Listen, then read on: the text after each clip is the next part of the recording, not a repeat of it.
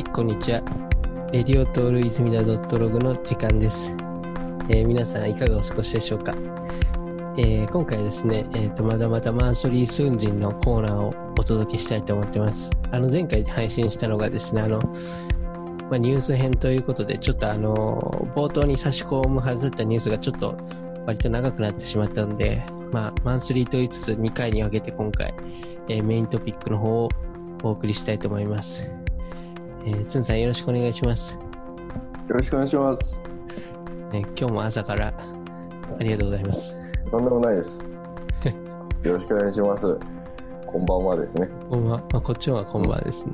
うん。はい、いや、もう、なんだろう。まあ、ちょっと今回のテーマがね、あれ、こうまさに、まあ、僕とスンさんにもぴったりすぎるテーマやなと思ったんですよ。お僕はぴったりが好きです。ぴったり好きですか？そう。え、ジャストフィットタイプってことですか？あ、でも、ごめんなさい。嘘つきました。ちょっと緩いのが好きです。じゃあ、まあ、いや、まあ、ちょっと緩い範囲内かな。まだそんなピッタピッタピッタではないですよ。あ、本当ですか？うん、ピッタピッタだったらもう、なんだろうな。多分、1年とか2年ぐらい前にもう話してるトピックになってると思うから。うん、ああ、なるほどね。ううんん。そういう意味で。そうそうそうそう。うん。うん。で、えっと、今回の、まあ、テーマなんですけれども、はい。えっと、クリプトアート。おっていうークリプトアートですね。うん。あの、あれ、クリプトってどういう意味だったっけ？クリプトって、そっからだよねクリプ。トは、そうですね。クリプトがどうかは、僕はちょっとわからないんですけど、うん。いわゆるクリプトアートとは、と Google で打つとですね、あ、えっ、と、はいはいクリプトあ、。いいんですか？そう。あ、じゃあ先に言ってもらって。そう。あの、クリプトアートとは、ブロックチェーンに記録された希少なデジタルアート作品で、現実の商品のように売買が可能です。出てるんですね。あ、そうそうそう。そまさにそういう感じなんですよ。あの、クリプトっていう言葉自体暗暗号っていう言葉らしい。ああ、あちょっとそういうことですね。今で、それで、で暗号アートっていう。だから、うんえーっと、今、ズンさんから話し合った感じで、その、えーっと、ブロックチェーンうん。の技術を使った、あのーまあ、アートってことだよね。うんまあ技術を使ったっていうか、その、技術が入ってるって言ったら書いた方がいいかな。で、僕はちょっと恥ずかしながら、ブロックチェーンっていう言葉の意味がわからなかったので、あブロックチェーンとはって調べたんですよ。あ、あ、お願いします。ブロックチェーンは、ネットワークに接続した複数のコンピューターによるデータを共有することで、データの漢字読めない残性、透明性を実現することで、単に送金システムであるにとどまらず、うん様々な経済活動のプラットフォームとなり得るでありまして、あの、未だにピンときておりません。その、なんか語彙内で収めようとしたら絶対わかんなくなるっていうかさ。うーんいや、まあ結構ぎ技術的な、だからあれだよね。その、みんな、みんなが知ってる言葉で言ったら、だからビットコインってやつだよね。そういう感じですよね、だから。そうそううん。だからビットコインを代表される、だから、あの、期限が、期限っていうか、ビットコインがまあ一番、いあ、なんだろう、有名だと思うんだけど、うんみんなして。だからその、うんビットコインに使われてる技術ってのが、そのブロックチェーンって言われてて、うん。えっ、と、まあ、すごい、なんだろう、僕の解釈でね、ざっくり説明すると、だから、えっ、と、スンさんの、スンさんコインってやつがあって、うん。うん。大丈夫うん。うん。だからスン、スンさんコインってやつがあって、うんその、はいスンさんコイン、だから持ってて、誰かにあげ、あげたりするじゃん。スンさんコインを。で、そしたらその、誰から誰に渡ったっていうのが、あの、わかるのよ。はいはいはいはいはい。あの、どんどんどんどん記録されてって、うん。だからその、まあ言ってみれば出所もわかるし、うんえっ、と、どういう経由で回ってきたのかもわかるから、うん。で、なんかまあ、あのまあ怪しいことにあんままあ使われないし、その、うん。まあそれこそ、なんだろう、うん、そういう怪しいことにも使われる、まあいろいろいろな、なんかメリットがあるんだけど、そううん。うんで、その、さっきちょっと言ってたような、その、インターネットを介して、うんその、いろんなところで、その、うんなんだろう、取引の、なんか履歴みたいなのをチェックし合うのよ。うんうんうんうんうん。だからそれで、その、なんだろうな、改ざんできないような、変に使われないような感じで、もうチェックされてるっていう感じで。なるほどね。うん。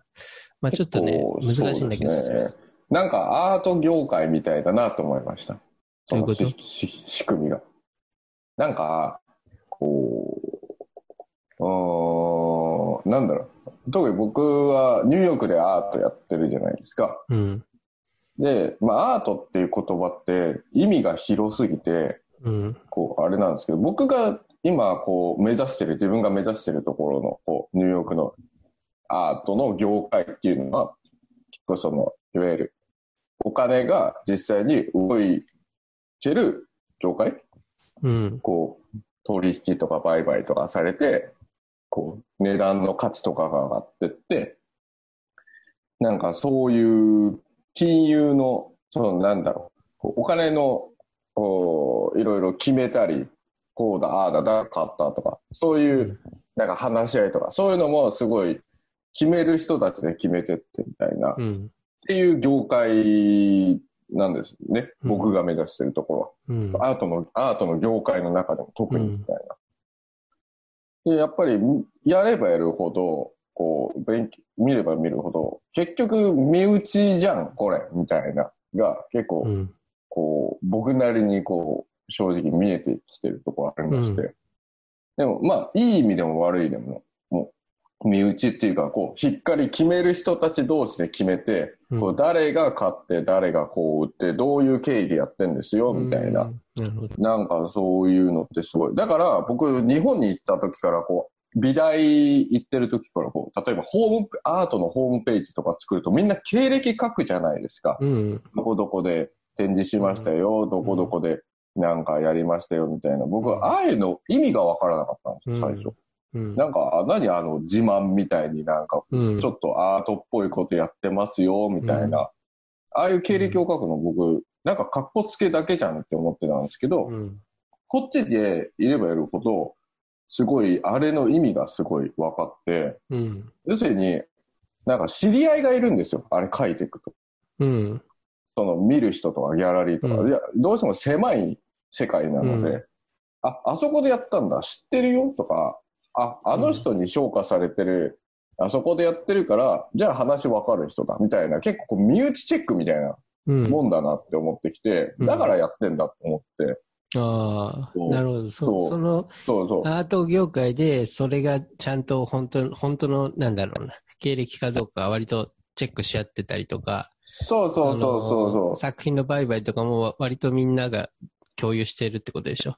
そう、だから、なんか、あ、あ、ブロ、今の、例えば、その、なんでしょう、ピ、クリプトアートとか、うん。みたいに、ブロックチェーンシステムうんみ。たいになると、うんやっぱりこう、わかるっていうか、あの人が買ったんだ、あの人がこうなんだ、みたいな、そういう、その作品が、どのように、その経過流れ？っうんていうのは、作品を売買する上でも、評価する意味でも。すごい判断材料になるっていうのは、あって、すごいアートになんか結びつきやすいのかなって、やっぱイメージ的には思いますね。うん。そうそうそうそう。その、だから今回そのクリプトアートの話するけど、うん。だからそのブロックチェーンっていう技術がその改ざんできない履歴がどんどんどんどん残っていってっうん。ていうようなあの技術があって、うん。まあなんかそれがほら、なんか、なんだろうな。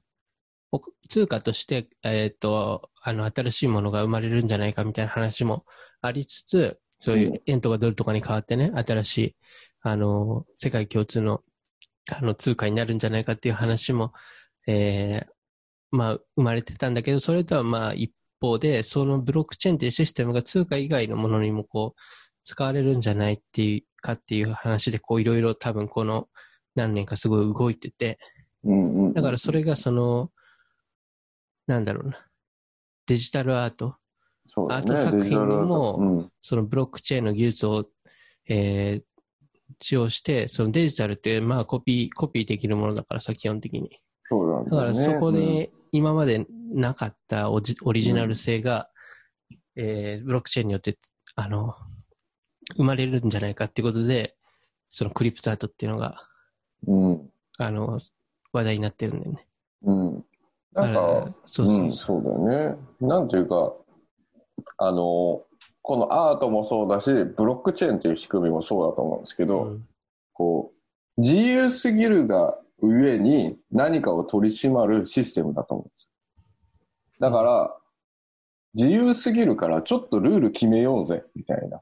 うん。こう、判断材料なくない？みたいな。だから、こう、その判断材料の一つとして、こう、その経過とか、誰が売ったとか、どういう作品がつく、うんどう、どうやって作られたとか、データ化して、それで判断して、もう、もしお金とか交換条件にするんだったら、うん。そういうデータを整理していこうぜ、みたいな、一つの、あの、要素っていうか、やっぱ自由すぎると取り締めるっていう、うんなんかこう、あれって出るじゃないですか。うんだから現代アートも自由すぎるんですよ。うんアートやっていいよっていうか、アートっててか、できない人っていないと思うんですよ。だって、なんか、なんなんだろう。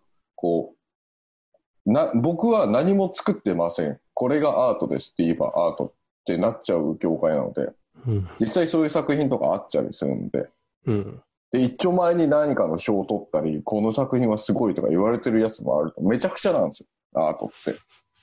実際そういうのあるので、だから、その、これさ、結局誰がすごくて、なんでこの作品は200円で、その隣に作品は、これは2億で、なんか、これは2万円でって、これ、これ決めないって、こう、なんかこう、うんなるってなると、いろんなルールとか業界がし、こう、うんなっていく。それで初めて金銭の取引がなっていく。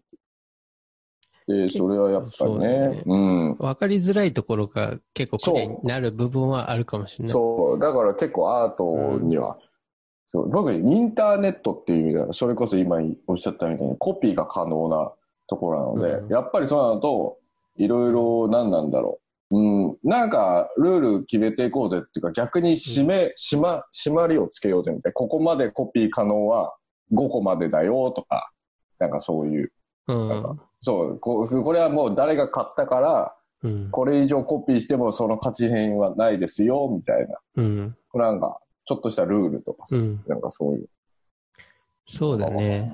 うん。結構なんかさ、そのアナログなアート、例えばその絵画とかはさ、うん。まあ、結構どこどこに、なんだろう、収蔵されてるとかさ、いろいろそういうのは結構ついてたりするじゃん、キャプションとかで。結構デジタルアートってまあ、なかなかそういうのとかないものがほとんどだし、うん。ね、収蔵されるとかもよくわかんないじゃん、価値観として。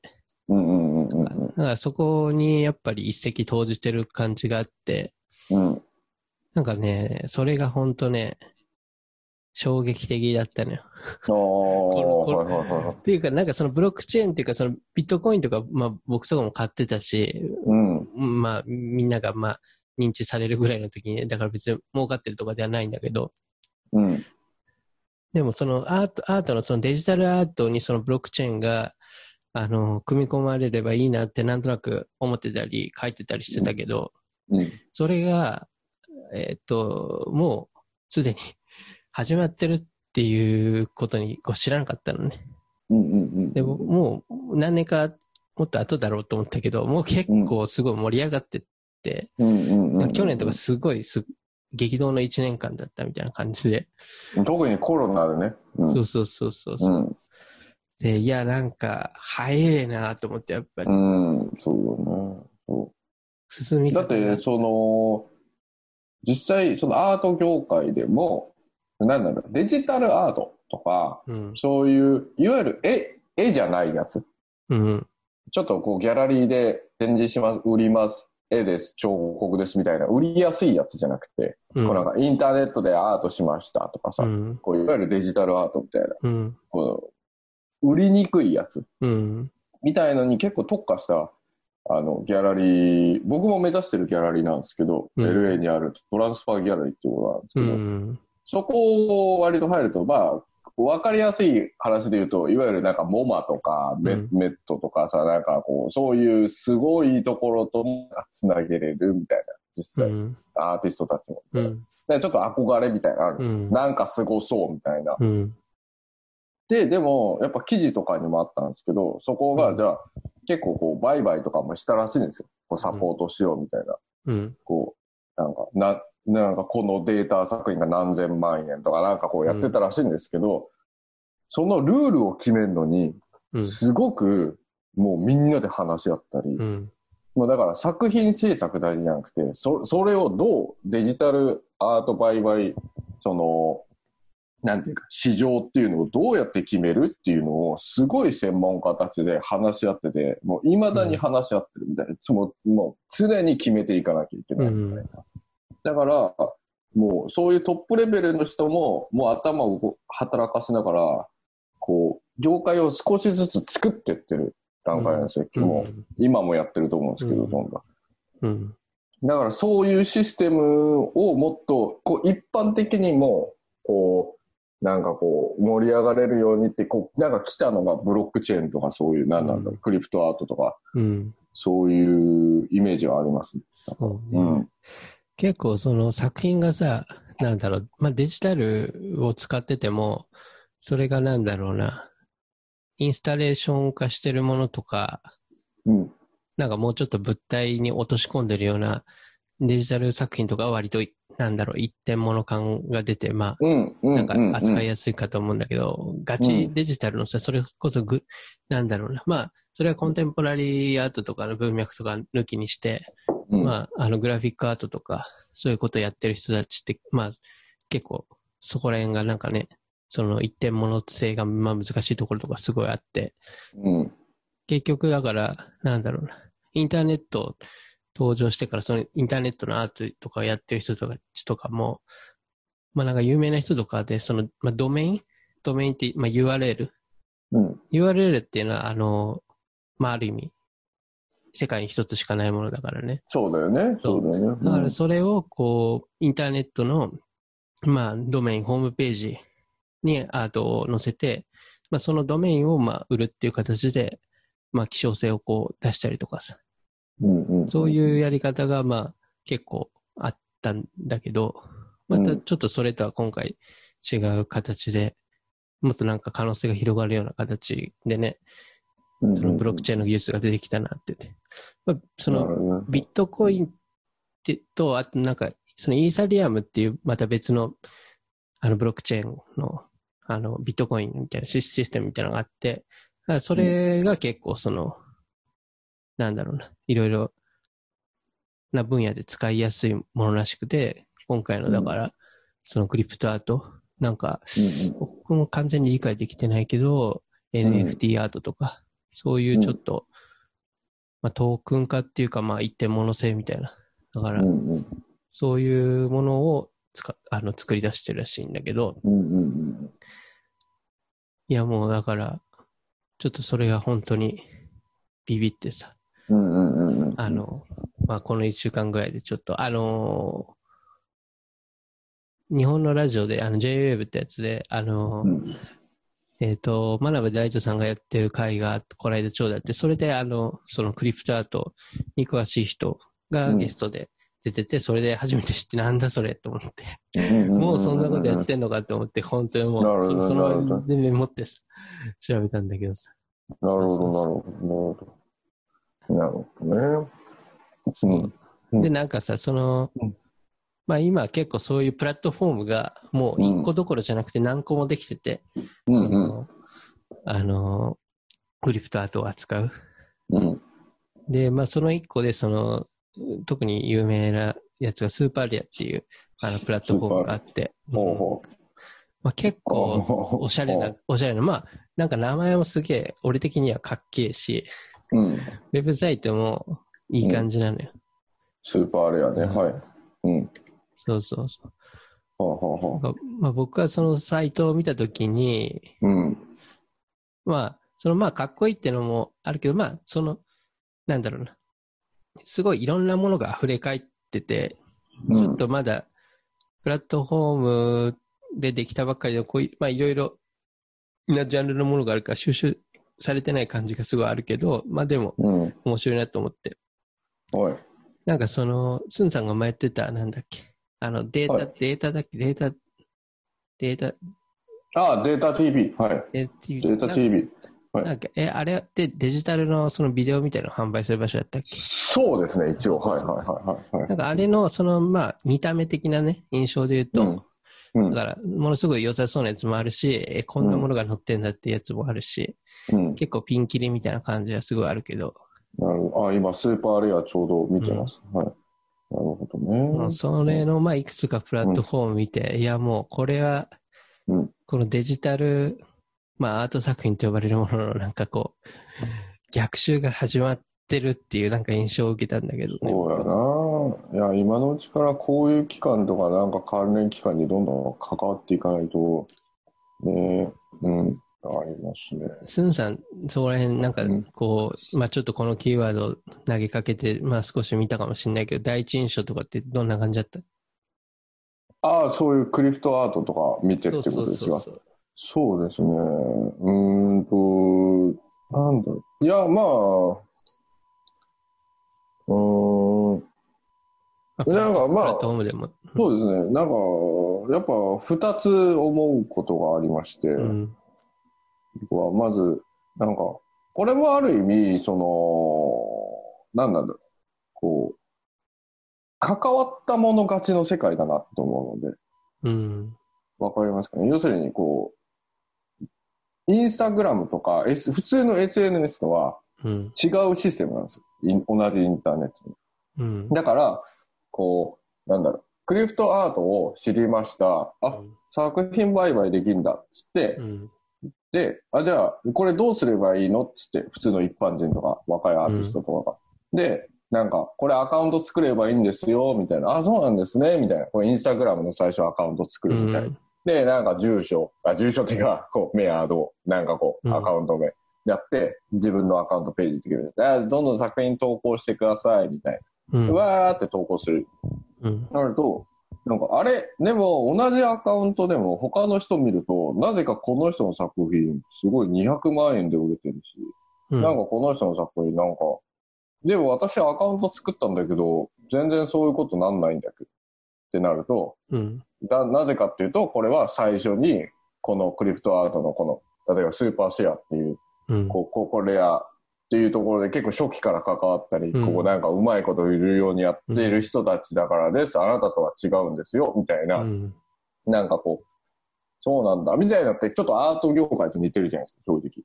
うん。なんか、なんかだからこういう、なんだ、いくらインターネットって言ってもやっぱブロックチェーンっていうか、こう、なんていうか、こう、あの、この、なんかこれは特化してて、それ以外はちょっとごめんなさいみたいな期限付きとかそういうなんか、こう、その同じ作品でも階級ができたりみたいなところは、こう結構早い者勝ちだったり、うんこううまいことその中で、実際に人が動かしてるものだから、いくらインターネットって言ってもその人とうまいことやったりとかう、ん。仲良くなってるから人人脈を作っていくとか、うん。なんかその、なんか、感じはすごいうん、しますね。アートのいい意味でも悪い意味で。僕はそれがすごい好きで、なんか、アートやってるっていうのもあるんですけど、なんかこのクリプトアートとか、実際インターネットでやるとしても、その中で、こう実際人と人の関わりを作っていかないと、内部には入っていかないんだな、うみたいん。なるほな、ど。確かに。いうのも、はい、あります。なんか、コミュニティで今すごい盛り上げようってしてる印象がすごいあって、うん。なんかね、そうそうそう、やっぱ、まあちょっと、まあ僕もアーティストで参加しようとしたんだけど、まあ結構もう、割と簡単には今まで入れない状態みたいそうそうそう、入れませんよね、みたいな。で、でも多分簡単に入れるプラットフォームになった時は、みんな入りすぎて、うん。そうなると最初の優遇された人たちが圧倒的な、そのなんか価格とか、うん。なんか圧倒的なあれになってるから、うん。あれみたいな、今から入ってももうなんか彼らみたいにはなれないじゃん、みたいな。うんまあ、どの業界もそうだと思うんですけど。なんかそれがあるから、だから僕らがもし、うん。こういうところで関わるってなる。まあ、で、でも、要するに僕ら実際やってるじゃないですか。普通の一般人とかよりは。うん。うん。うん。やってきたじゃないですか、数年間、うんずっと。うん。だから、その、もう僕らでこういうプラットフォームを作った状態で、こういう関わる人たちのプラスポンサーとか、こう、なんか、こう、とにかくこういう人たちに存在をアピールするとか、うん。こう、何なんだろう。自分らで、これから盛り上がっていくそうなところに、をどんどん見つけてやるとか、なんかそういう実際動き、いやー、ぐらいしか僕ら関わりようがない気がしますね。僕は。もう出来上がっちゃってるところはなかなか難しそうな気がします。結構なんかその、まあプラットフォームいくつかあって、まあもちろん結構今すぐにも登録できるようなプラットフォームとかもあるんだけど、うん。まあやっぱこう上位3つぐらいの有名なやつうん。とかは、まうんああれ、それでもまだベータバージョンってまあ彼らも思ってる節があるらしくて、だから本番でうん。そのラウンチした時っていうのは多分その一般化されるんだろうけどもっと。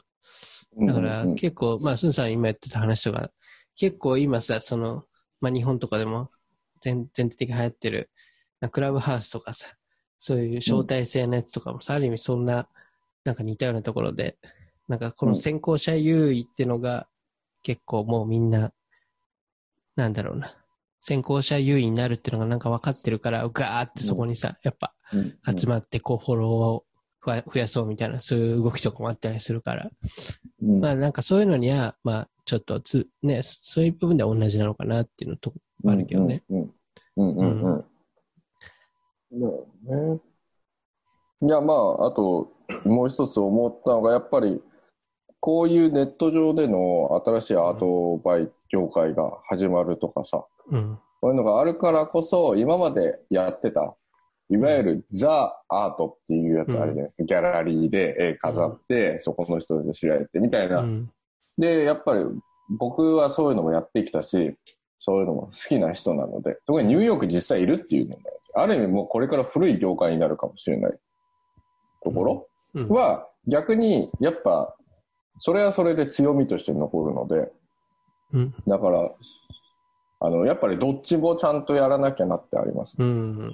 うん。てか、それしかできないと思いますよ。特に僕はそうだし、僕みたいな世代たちは。どっちも関わってる人たちだからうだ。今次の世代はもう当たり前のようにアートやるって言ったらインターネットアート普通じゃんみたいな。なんか、うんギャラリーでうん。こう、絵持ってってさ、なんかギャラリーのオーナーと仲良くするために、なんか食事とかも気使ったりとかさ、なんか人脈とかそういうの、名刺とかさ、うんなんって、何その古臭い業界。うん普通は、あ、なんかインターネットよみたいなのが次の世代じゃないですか、僕らの。うん。だから、もう彼らに追いつこう追いつこうって言っても、感覚的にも無理なので、うん。なんか、いや、アートって言ってもいわゆる、なんか持っていくのが普通なんじゃないのみたいな、染みついてるところあるので、僕らは。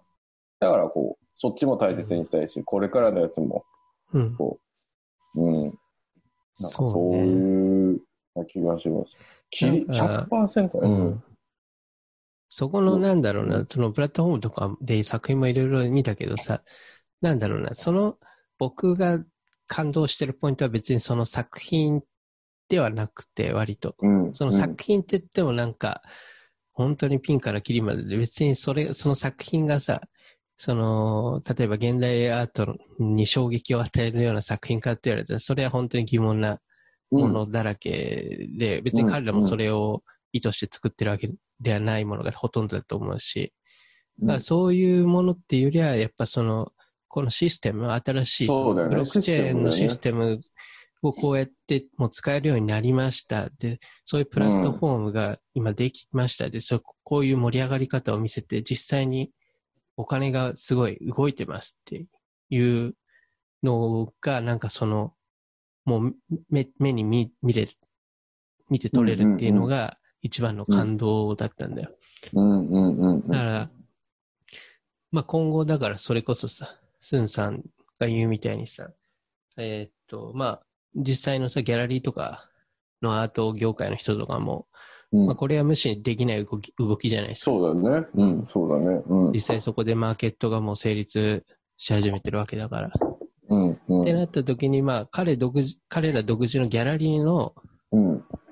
まあ、プラットフォームを一から作るのか、まあ、それは結構難しいかもしれないんだけど、うん。それか、そのすでにあるプラットフォームに、えっ、と、えー乗り込むとか、もうちょっとその、うんなんだろうな、すごいキュレーションされたギャラリーだけが登録できるな、なんか、すごいアートフェアみたいなさ、有名なアートフェアみたいな、そういうプラットフォームができて、そこでデジタルアート。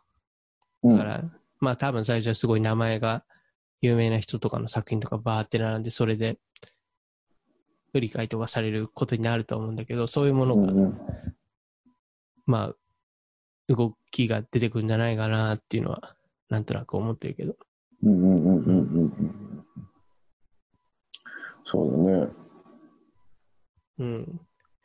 まあ、別にでもそこに所属しなくても、なんだろうな。存在するマーケットっていうのが、まあ、まあ、今後次第かもしれないけど、ねもちろんあって、で、それがなんかこう、割とそういうさ、有名なギャラリーとか別に所属しなくても、こう、デジタルアートでこう成り上がっていく人のさ、一個のなんかこう希望みたいなさ。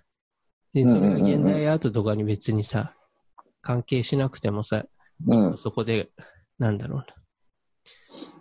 面白い動きっていうか、マーケットとつながりとかさ。まあまあ、。それで、まあ、変な話、今まで食べていけなかった人とかがさ、食べていけるようなさ、うんえっ、と、状態とかになったら面白いなと思う。うんうんうん。そうだよね。まあ、あと、その、何なんだろう、その、あれだよね、その、一つのさ、こう、今までの既存のアートの中で、こう、ちょっと、あるじゃないですか、いまだに、その、ななんていうか、プロ、プロとアマチュアみたいうんな、アーティストでも。うん。プロはやっぱ食ってって、みたいな。うん。食ってて、アートだけで食ってますよ。ああ、なんかすごい、みたいな。うん。で、僕はまだバイトしながらアートやってるので、ちょっとプロとは言えません、みたいなのあるじゃないですか。うん。まあ僕とか実際そうなんですけど。そう。まあでも、その、なんだろう。こう、なんかそういうお金の概念みたいなのも、こう、だんだん崩れていくと僕は思うので、うん。そのなんかよく言われるじゃないですか、こう、なんか、なん、なんていうか、ああいうベーシックインカムシステムが来るとかさ、うん当たり前のように。それは資本主義の新しい形そうみたいそうそう。あなのが出てくると、うんそう、なんていうか、今の資本主義は要するに、なんか、新自由主義っていう、その、要するに、政府がそこまで、その、なんだろう、えっ、と、国民が企業とかいろんな、あの、あれの競争でさ、うん。勝手にやってる、そのお金の動かし方にそこまで介入したいっていう思想のもので生み出された世界が、こう、ここ数年続いてきたんですけど、で、その結果、あの、貧富の差が逆にすごいことになってしまったみたいな、うん。こう、全世界的に。うん。で、あった時に、あの、やっぱりこう、社会主義的な、昔、やっぱ平等に配ろうよみたいな、うん。こう、政府がもうちょっと介入してさ、こう、もうちょっとこう平等にやってこうよみたいなうん。感じの、その社会主義の良かった部分を今入れていこうみたいな、うん。こう、動きとか、で、専門家たちともやっぱ、こう、考えられるように、よくネット記事でも見るし、やっぱ若者も実際、そういうのすごい興味あるし、僕も含めて。なんか、うん。こう、なんかお金くれよ、なんか、みたいな、うん。なんか、っていう時代も変わっていくと思うんで、今後。じゃないとなんか持たないっていうか、反乱起こるんじゃないですか、若者たちの間に。なんか、俺ら生まれた時からすげえ、うなんか生きづらいし、もうもともと金持ちのやつらはなんか勝手にやってるし、いやもうちょっと平等にしてくれよ、みたいな、なんか、情報とかも漏れてるし、インターネットとかで。ってなると、こう、お金の概念とかも違ってきたりするので、うん。なんかその、なんだろう、アートだけで食ってってますよとか、なんかそういう概念も今後ずれてくると思う。うん。なんか食ってくとか、食ってってるってみんなもう当たり前になるから、何かで、うん国からなんかもらうなり、なんか、こう。だから、その、その上で、じゃあ自由に、じゃあ好きなことやればいいじゃん、アートやればいいじゃん。うんってなった時に、じゃあそのアートっていう中でも、何がいいアートで何が悪いアートで、なんか何がこの人はすごくて、みたいな、なんかその辺の価値観とかも若干変わってくると思うし、うん。なんかこう、あると思いますよね。なんか、うん、うん。思います。うん。結構いろんな意味で、割と、もうこのコロナ以降のターニングポイントはすごいでかい気がするね。今すごいターニングポイントな感じがあって、そうですね。うん。何十年後、まあ10年後とかどういう風になってるのかすごい、まあ楽しみですし、まあ民主主義主義はさ民主主義でさ、あの、うんうんうんの残るべきだと思うんだけど、その資本主義がどういう風に形を変えていくのかっていうところはすごいうん。楽しみかそうだな。よね。うん。特にアートっていう言葉自体もそうだし、やっぱりその社会システム、特に資本主義、今のやつは資本主義なんですけど、資本主義に結びついた上でのアートなので、うん。やっぱりアメリカが生み出したもんだし、みたいな。そうね。なんか、そう、だから、社会が変われば、そのアートっていわゆる、そういう意味も変わってくるっていうのは、うん。絶対自然現象のことだと思ってて。まあそういう意味では、まあその今クリプトアートとかも割とその資本主義の今現在進行形の中で、割となんだろうな、その、まあイーサリアムも、あとそのドルで確か表示されるのね。イーサリアムっていうそのコインうん。で売買するんだけど、そのプラットフォームで。で、うんそのイーサリアムっていうのは、まあ、ドルでいくらっていうのが常に変動してるからさ、ビットコインみたいな感じで。だからそれで、その、クリプトアート、この作品は今いくらですっていうのが、まあ、表示されるんだよ。うんうんうん。で、まあ、売れてるものとか、すごいそれが高くなっていくから、うん。だからそういう意味での、まあ、すごい話題性っていうのも、まあもちろんあるんだよね。うんうんうんうんうんなんかその、まあそういうところでも、まあ話題はあるけど、まあそのブロックチェーンのシステムとかで、その、なんだろうな。結構アーティストにとってもすごいいい部分があって、だからその、オークション形式らしいのよ、結構。そういうプラットフォームで。うんうんで、うんポンで出して、で、まあ、例えば、その、最初10ドルで誰かに売れましたと、オファーが入って。で、またその10ドルで買った人に対してたしな新しいオファーが入ったりとか、新しくそのリセールするみたいな感じで、その、どんどんどんどん作品の価値がこう上がっていくじゃないですか、買う人が増えたら。うんうんうんうんうん。で、まあ、通常だったらさ、なんだろう。まあ、その、アーティストに入るのは 10, 10ドルじゃないですか、最初、一番最初に売れた。うんうんうん。でもそのブロックチェーンとかのシステムで、その、まあ、紐づい、紐づいてるから、なんか常に履歴が見れるし、まあ、プラットフォームも、まあ、存在するから、まあ、そこでいろいろ管理されてるんだけど、そのアーティストに対して売れたら、例えば100ドルで売れたら、その100ドルの10%、例えば、がアーティストに入ってくるとか。で、どんどんど。んどん額が大きくなっていったら、うん。まあ、アーティストのその10%もどんどん大きくなっていくわけだから、常にアーティストにそういう還元されるみたいなシステムがあるらしくて、うん。それはすごいいいことだなって思う。まあね、うん。それは、こう、その、なんていうか、プラットフォーム自体とアーティストとの、その、健全な契約とか関係性も常に気にしにいかないと、あれだよね。うんそう、なんかお笑い芸人の所属会社みたいな感じになるみたいな感じです。だから吉本は、吉本とかはすごい宣伝してくれる分10%ね、取り分はみたいな。はいはい。でも、松竹とかは、うん。なんかちっちゃい分、こう、こう五分五分ね、とかさ、うん。こうなんか事務所によって違うじゃないですか。うん。なんかそういう、うん。でもあれ、いつの間にか5%に落とされてるとかさ、はいはなんかいつの間にかなんか、え、俺こんだけ頑張ったんだけど、え、取り分3割とかさ、なんかそういう企業とかでもよく起きることだから、そういうプラットフォームがあるイコールアーティストも、こう常に健全な関係が保てるように、こうん。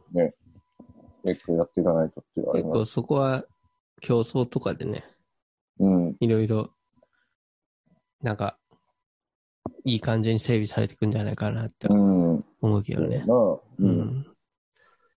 ね。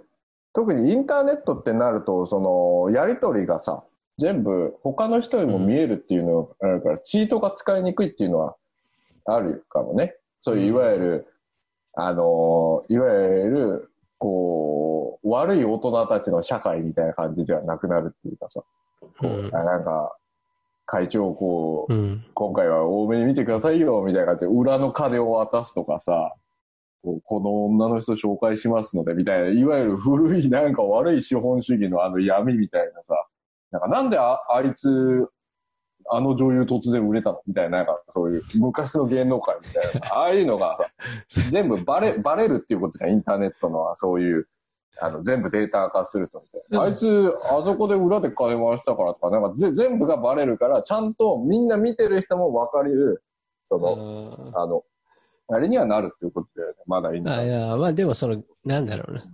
そのデータはデータであるけど、そのアナログの行為とかまで別にさ、だったらうんカメラとかで記録されるわけじゃないが、そういう、まあまあ取引とかは、まあ、うん。なんだろうな。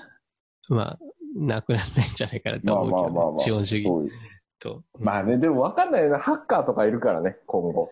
ああ、だから、そういう、なんだろう、そのブロックチェーンのシステムととかも、その、なんだろう、ビットコインとかイーサリアムとかいいろいろそういうあるけど、まあ、うんハッキングされてるやつとかもそうだよあるね。し、そうそう。そういう悪いやつもいプるから、ね。ラットフォームもハッキングされかねないし、うん。うんもう、光学機動隊の世界ですね、これは。うん、そう。うんそうそう。でもまあなんかそれがさ、まあ、言ってみれば今、完全に黎黎明期なわけですよ。うん。だから、だから、それがどんどんどんどんこう、揉まれてって、なんか素晴らしいものができてくれば、まあもちろんそれが信頼に値するさ、まあシステムになるわけじゃん。うん。そう。だからなんかその、なんだろう。まあ可能性的な話をすると、その、なんだろう、デジタルアートのその、なんだろうな、所有権みたいなさオリジナル性っていうのがさ、それと同時にこう、しなんだろう、オリジナル性が上がってくると思うんだよね。うん。うん。うん。だからこうスマホとかでさ、だからあの通常の残高とか今見れるけどさ、で、そのお金持ってる気になるじゃん、普通に。うん。うん。でも別にその銀行とかではさ、別にさ、その、スンジンリーのあの、貯金箱みたいな感じでさ、管理してるわけじゃなくてさ、うん。うん。それはあくまで、なんだろう、数字としてアウトプットしてるだけの話じゃないですか。それうん。うん。そうですね。で、そのうん、貯金の残高を、あ、ここれぐらい持ってるんだなって、あ、先月これぐらい稼いで今これぐらい入ったんだなとか、なんか、そういう、なんだろう、まあある意味仮想的な感じでさ、認識して自分の欲を、まあある意味満たしてるとかさ、うん。あの、所有してるっていう認識があるわけじゃない。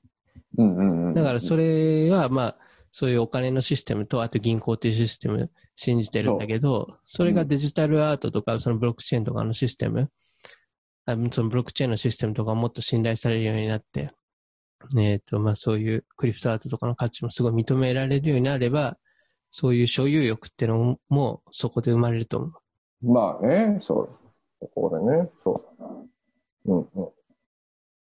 なんか、ちょっと話ずれちゃうけど、そのファッションとかも、最近そのアバターにさ、服を着せるはいはいはいはいはいはい。やつとかが流行ってるらしくて、うん僕は本当に興味ないんですけど、すいません。でも、うん、それに、そのアバターに対する服にすごいお金かける人とかもやっぱいるらしい。いるよ、いるよ。うん。だから、それが彼らのまあファッションであり、そこに自分のなんだろう、欲望をさ、あのうん、反映させてるわけで、うん。だからそれは本当にだからクリフトアートにも所有するっていうのがすごい、あの、当てはまるんだろうなと思った。うん。そうだね。あの、本当に余談なんですけど、はい、お願いします。その、うちのお父さうん。んが、その、僕は子供の時から、よくまあ、ニートみたいな感じのことやってんな、みたいな、こう、姿がちょこちょこ見られてたんですね。で、特にその、ヤフーの、あの、なんかオンラインゲームみたいので、ポーカーができるやつがあったんですよ。自分でアバターを作ってみたいな。で、あの、パッとこう見たら、うん、こう、お父さん何やってんのかみたいな。所有、所有金がすごいんですよ。その、あ何、そのせ、ポーカーの世界では、所有金がすごいんですよ、うちのお所父さんは所有。、所有金ってこと、え、そのお金？でお金が。あなんかデジタル30億、30億とか、みたいな。やばーみたいな。でも、あの、アバターがいろいろいるんですけど、うちのお父さん、パンツ一丁なんですよ。うちのお父さんのアバター。で、他の人たちは割とこう、なんかまだ3000万とか、そんな感じなのに、すごい来てんですよ。なんかおしゃれとか、なんかポケモンみたいな隣に置く人もいたりとか、なんかこう、すごいんですよ。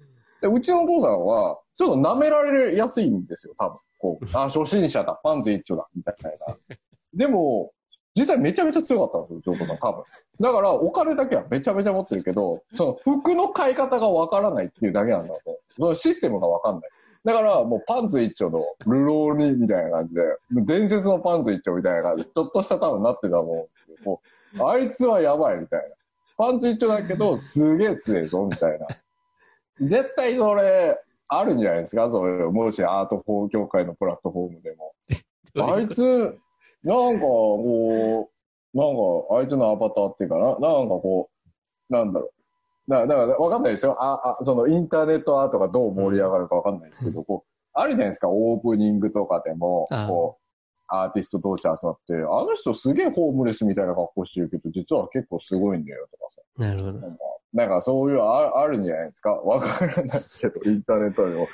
あいつ超しょぼそうだけど、うんやばいんだよ、あいつ実は。みたいあれだね。確かにネットとかデジタルの方が人を見た目で判断できないところすごいあるかもね。な。あ、フォロワーとかあるからね。だからあいつフォロワー全然いないけど、実はすごいんだよ、あいつ。フォロワー全然いないけどすごいって。知らないそんなのあるか知らない。いや、俺はそういう人あんまり なんだ、なんだろう。あ、フォロワーいないけど、だから、リアルではすごい面白いあだよーなんだろうね。のはすごいあるあるけどね。ごめんなさい、僕もよくわかんないことになってきて、ちょっとただただうちのお父さんの話したかったんじゃないかなって、それな気がする。ごめんなさい、論点ずれてたかも。いやいや、でもなんかその、わかんない。お父さんは、まあその、まあ、数字を見たらすごいわけだよね。だから、いくら持ってるとかさ。うん。裸だけど、裸パンツいってそうだけど。そうそうそう、パンツだからねうん、そういうのは確かに。まあ、どっかしらでなんかこう、数字で見えるところあるのかなって思思うんだけどね。その、だから、うリアルでどういう人かは知らないよ。だから。お父さんにも会ったことないし、うん。まあ面白い話は聞いてるけど。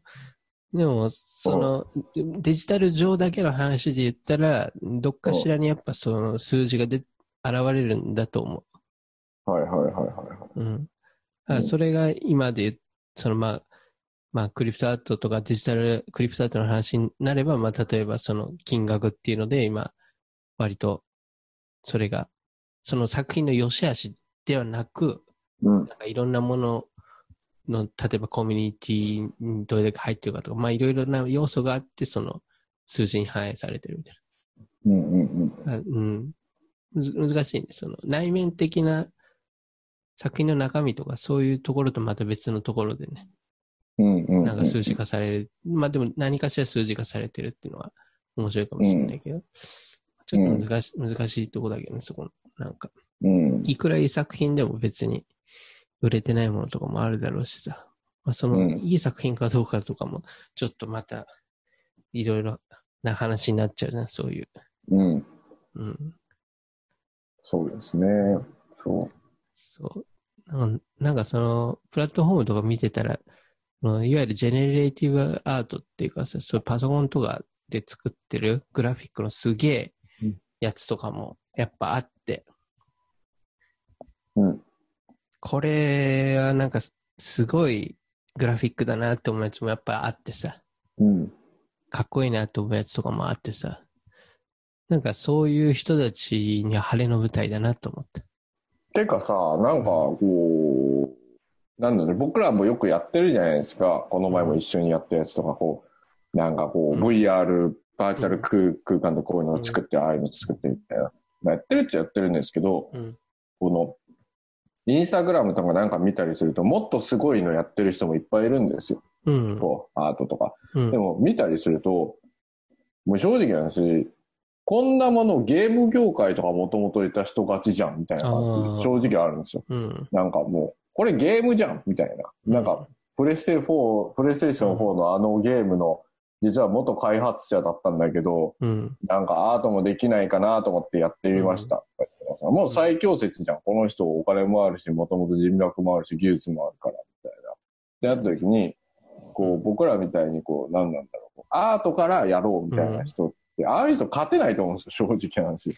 もう、技術歴的にもなんなる。なんかその、結構そこを僕は考え、えーさせられてて、そういううん。いろいろオーディオビジュアルとかもやってるから、そういうさ、技術、技術的な部分で言ったら、まあめちゃめちゃレベル高い人、きり、きりなくいて、それこそうん。今の話とゲーム業界の人とか、まあ、すごいんだけど、そこと、またな、なんだろうな。それこそ僕たちがちょっと見てきたような、例えばアート的なところの視点とかさ、なんだろう。もうちょっと、例えば、技術じゃなくて、もうちょっとセンス的な部分みたいなさ、そういう見方とかするときに、まあ、技術はすごいけど、別になんか響かないみたいなものもたくさんあって。うん。うん。だからなんか、まあ、それはまあ、スンさんも全然分かってると思うけど、別に技術が全てじゃないじゃないですか。うんうんうん。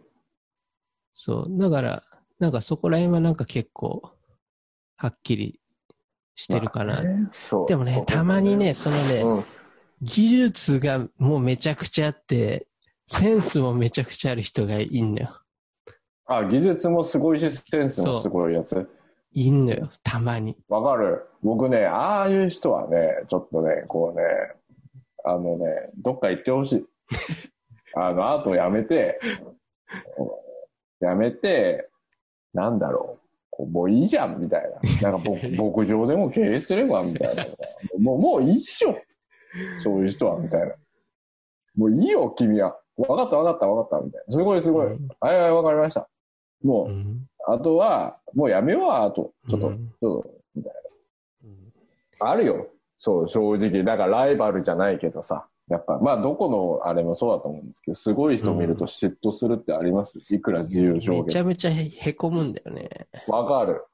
技術もあって、センスもあって、もう、うんまあ普通に太刀打ちできないって思っちゃうんだよね。まあ、うん。その、全く同じことをやりたいとかやろうと思ってるわけじゃなないから、うんまあ、そこで保ってるところはあるのかもしれないけど、結構、いうん。やでもそれは本当にもう、なんだなんだろう、まあ個人、探せば持ってるかもしれないけど、まあすごい限られた人だけどね。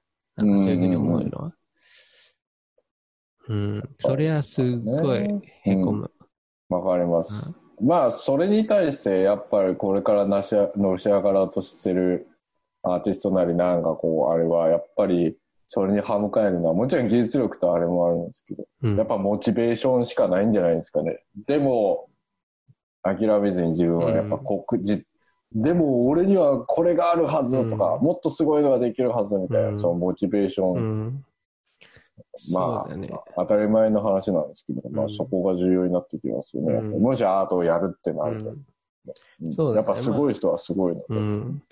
うん。まあ、い一個の正解を求めてね、答えがあってやってるわけじゃないから、そこそら辺がなんか、正気を保てるところなんだけど、う。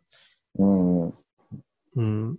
まあ、結構世間的には、やっぱ、技術の高さに対してはすごい、なんかこう、リアクションもやっぱりいいし、いろんなとこやっぱ使えるからさ、技術って。うん。うん。何でも仕事にもなるしさ。だからその、ね、センスとかさ、そういう、なんだろうな。もうちょっと形にならないようなコンセプトとかさ。うん。そういうところってなかなかこう、評価されづらい部分であるけど、まあね。ああうん。僕らは割とどっちかって言ったらそっちの方を重視してるかなとは思ってますけどね。ああ、わかんないけそうそうまあ、ううんん、うん、まあ、うん。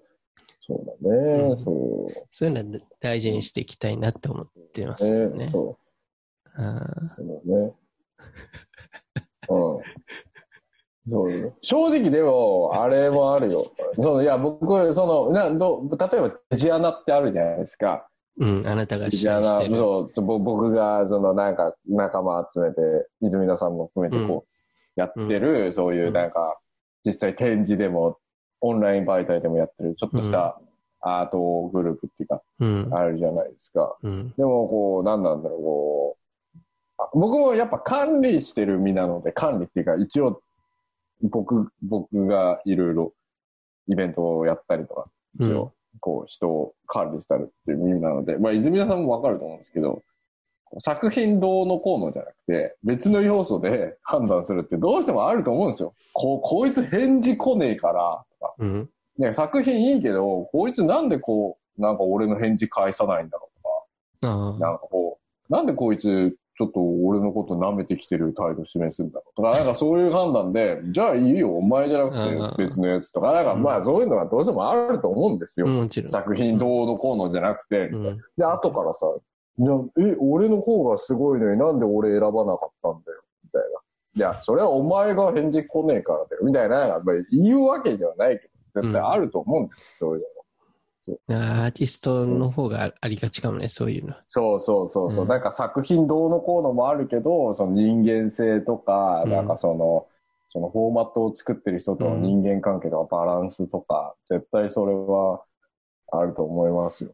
その人がある程度いい人間であることは結構大前提だよね。大事です。大事です。正直な話。それ前提でこっちはうん。割と話してるところあるから大事です。いや、ぶっ飛んでて、うん。でもぶっ飛んでるやつほどちょっと面白い作品は作るってあるけど、でも最低限はやってくれないとってやっぱあるので、うん。まあ、ぶっ飛んでる作品作ってる人ほど結構普通に話せるくない？どういうことですか？え、なんかぶっ飛んでる人とかの方が割と気さくな感じの人とかとかないいや、まあ、まあ、そうなんですけど、わ、わかりますよ。でも、まあ、ち。ょっとやめましょう、この話。ちょっと、なんかいろいろ思い出してきてるのがああって、ちょっとやめましょう。そうそうそそうう。かそうか。そうあのね、めんど、ニューヨークめんどくさい人いるのよ、本当に。まうんあ別に、もう、どの日本だろうが韓国だろうが、どこ行ってもあれだと思うんだけど。うんうんま、マジかこいつみたいなっているわけなんですよ、やっぱり。人種が変われば、なんかどういう家庭教育を受けたか、何を送ってきたか知らないけどさうん。。え、それはアーティストでってこと？まあ、アーティストもそうだし、まあなんか、まあ、んまあ、特に、まあニューヨークもちょっと狂ってるやつ多いじゃないですか。ちょっとまあね、そういうどうしてもニューヨークでデジタル、まあ、アートとかデジタルアートやってる上でも、いくらアートでも、うん、なんかいろんな人種とかもあるし、まあ、なんか、うん。まあそうだね。そう、だからそう、そういう実際プラットフォームで管理するのは、そういう人間と人間のアナログの方なので、そういう、結局、インターネットっつって、うん。形式はデジタルになったとしても見えないところのその人間関係とかを犯人は絶対ありますよっていうのは ありますよね。裏で取引とかも。そう、裏、まあまあまあ取引っていうかまあね、それがもうちょっとなるべくバレにくくなるのは絶対インターネットっていうのは。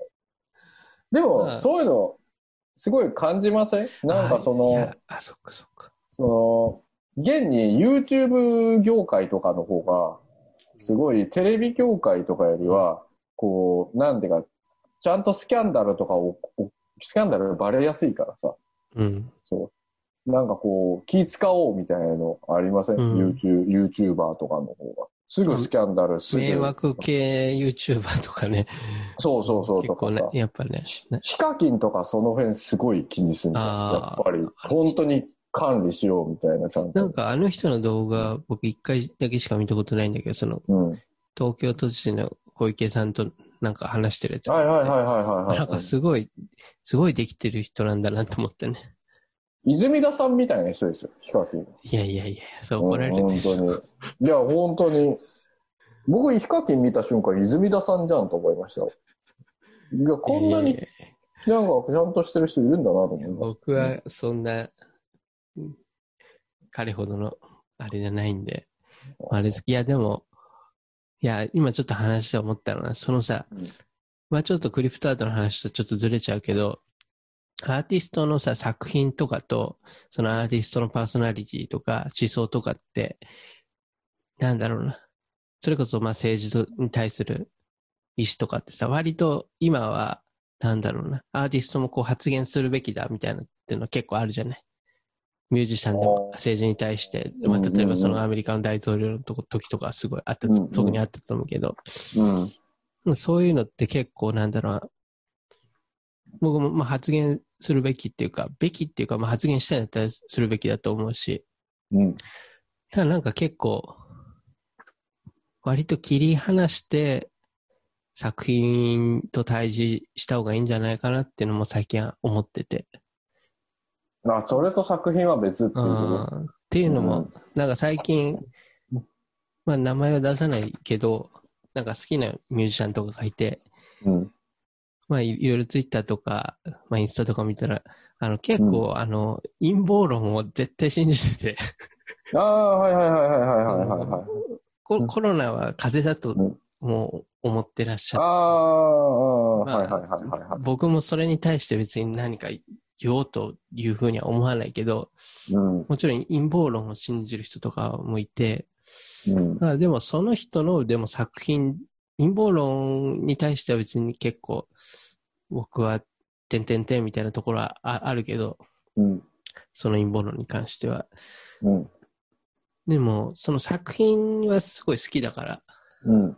その彼がいくらコロナは風邪ですみたいな感じで言ってても、作品は好きなんだよね。そこはなんか、だからって作品聴かないとかっていう感じじゃないのよね。うんうんうんうんうんそこら辺は結構、例えばさ、好きな、めちゃめちゃ好きなアーティストは、私もトランプ支持者なんだよね、みたいな感じで言ってもさ、うん。それで嫌いになれるか作品をってそう、なんか難しいところでね、作品性と人間性は、こう、込みで評価するのか、別々で評価するのかっていう言葉もあるじゃないですか。うん。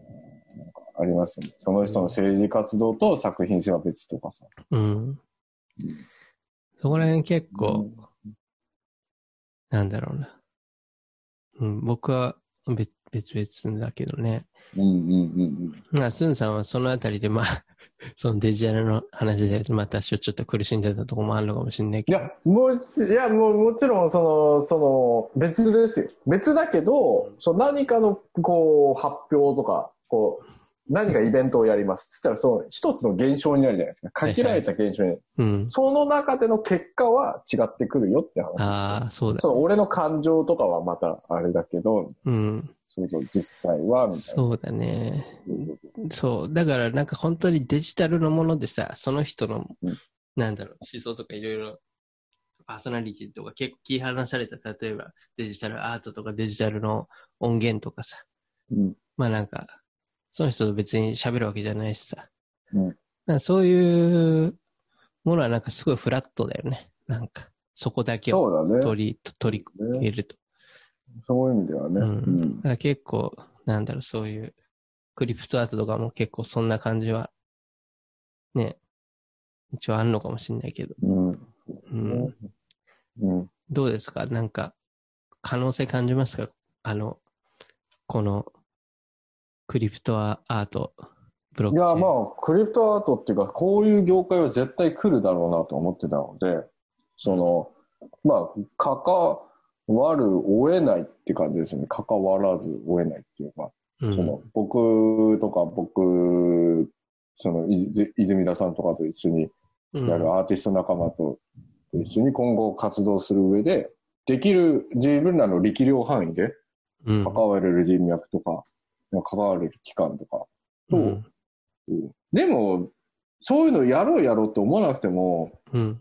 割と、その、なんだろう、こう、関わらざるを得ないくなってきてるなとは思うんですけどね。うん意。識的にも無意識的にも。うん。うん。やって。ったら絶対そっち系うん。関係とか、詳しい人とかそっち人っていうか、関わるようになるもん、絶対に。うん。うん。そうだよね。システムがこう変わっていくわけだから、うん。そこに対応していかないといけないみたいな感じやうん。あるよね、うんすごい。うん。なんだっけ。うん、僕もね、その、これ知る前まではさ、その、デジタルアートだから僕もその、パソコンで全部作ってさ、別にうんアウトプットリアルなものに基本的にあんましないからさ。うん。だからその、オンデマンドプリントって言ってさ、自分ではさ、プリントしないけど、オーダーが入ったら、その、海外で自動的にプリントされて、それを、プリントを売るっていうシステムを取ろうとしてたの。うん。うん。で、実際にそれで動いてたんだけど、うん。今回のそのクリプトアートを知って、あ、うんそれももういらないなって思っちゃったんだよね。ああ、はいはいはいはいはいはい。わざわざ一回リアルなものにしてエディションつけてうんやるより、こっちの方が断然クールだなと思ったし、なるほどね。う。もうん今今後というか今今まで作った作品とかも含めて、ん全部移動したいって思ってんだよね、今。うんうんうん。なるほどなるほど。これに。うん。うん。なるほど。そうだね。じゃあ実際ちょっと現に僕昨日、ちょうん。っとどことは言わないんですけど、うんあの、ニューヨークの某ギャラリーとちょっと話し合ってきたんですよ。大体わかるけど、わかんない。違うか。うん。いや、ちょっと、その、そうで、うん。その、話し合って、ちょっとデジアナの展示がやりたい。ということで。ちょっと今までやったことないギャラリーで、あ、そうなの？そうなんですよ。そう、ローアイストサイドにあるところなんですけど。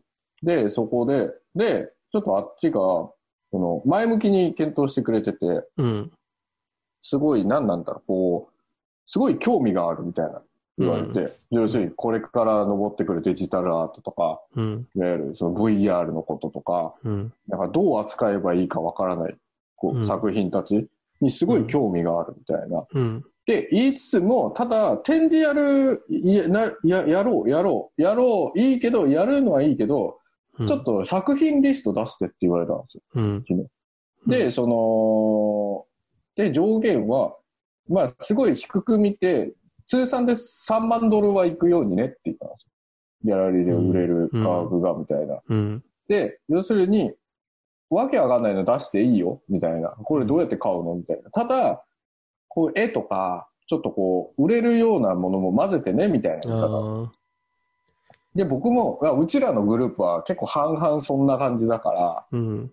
うん、なんか3万ドル行くようにリスト作るよ、みたいな感じでうん。言ったんですね。うん。で、今作ろうとしてるところなんですけど、うん。なんかそういう、現にニューヨークにあるギャラリーも、やっぱこう調整しようとしてるところですよね。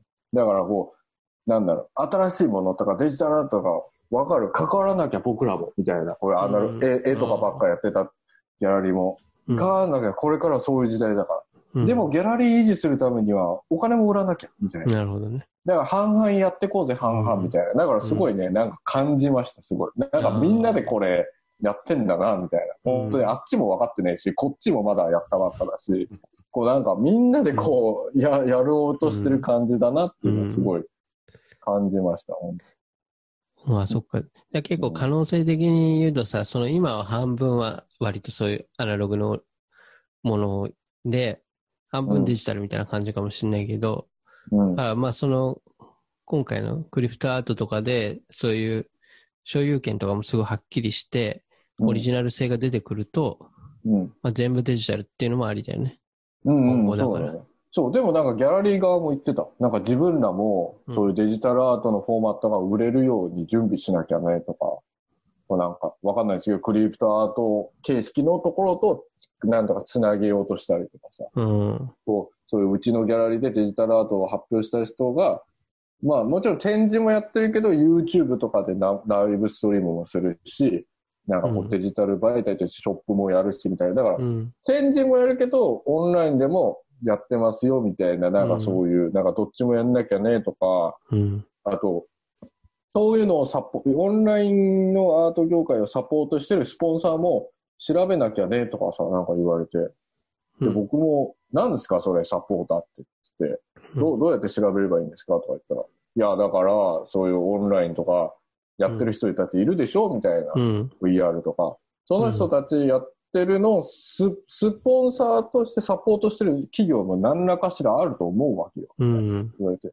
そこをじゃあ調べて連絡しないと、みたいなこと言われて。うん。はあ、なるほど、とか思いながら、こうなんか、うん。こう、だから一緒になんか、こう基盤を作っていきましょうみたいなのをすごい感じまして。うん。それなんか、うん。一つずつできることをみんなが、うん。やっている感じっていうのは、そうだね。うん。ほんとなんか、今切り替わってる感じっていうか、まあ、うん。ね、もうオンライン上ですごいもう盛り上がってるけど、うん。まあ、どんどん対応していくんだろうね。そういう意味で。うん。うん。まあ、それでね、だから、デジタルアートを今までさ、頑張って金にもならないけどさ、うんうん作り続けてきた人とかがさ、うん報われる日が来るといいね。まあね。多少ねそう。うん。うん。それが、特に泉田さんとかもずっとやってきてるからさ。そう。まあ、そうね、なんか、うん、アートでは食べていけないだろうってあんま思ってうるん。口だけど、でもなんか可能性を感じたね、そ今回のやつで。うんうんうんうんだから、そういうまあ、なんか作って発表するだけじゃなくて、ちゃんとなんかその、マーケットにちゃんと乗れるような。形のものが、今回その、クリプトアートって形で、なんか可能性が見え、見えて、うん。まあ売れるか売れないかは別として、可能性があるわけじゃない、そこに。うんうん。プラットフォームがあり、システムがあり。うん。で、これが今から、その、主流になっていく可能性がある。これうは、んすごい、希望を感じますよ。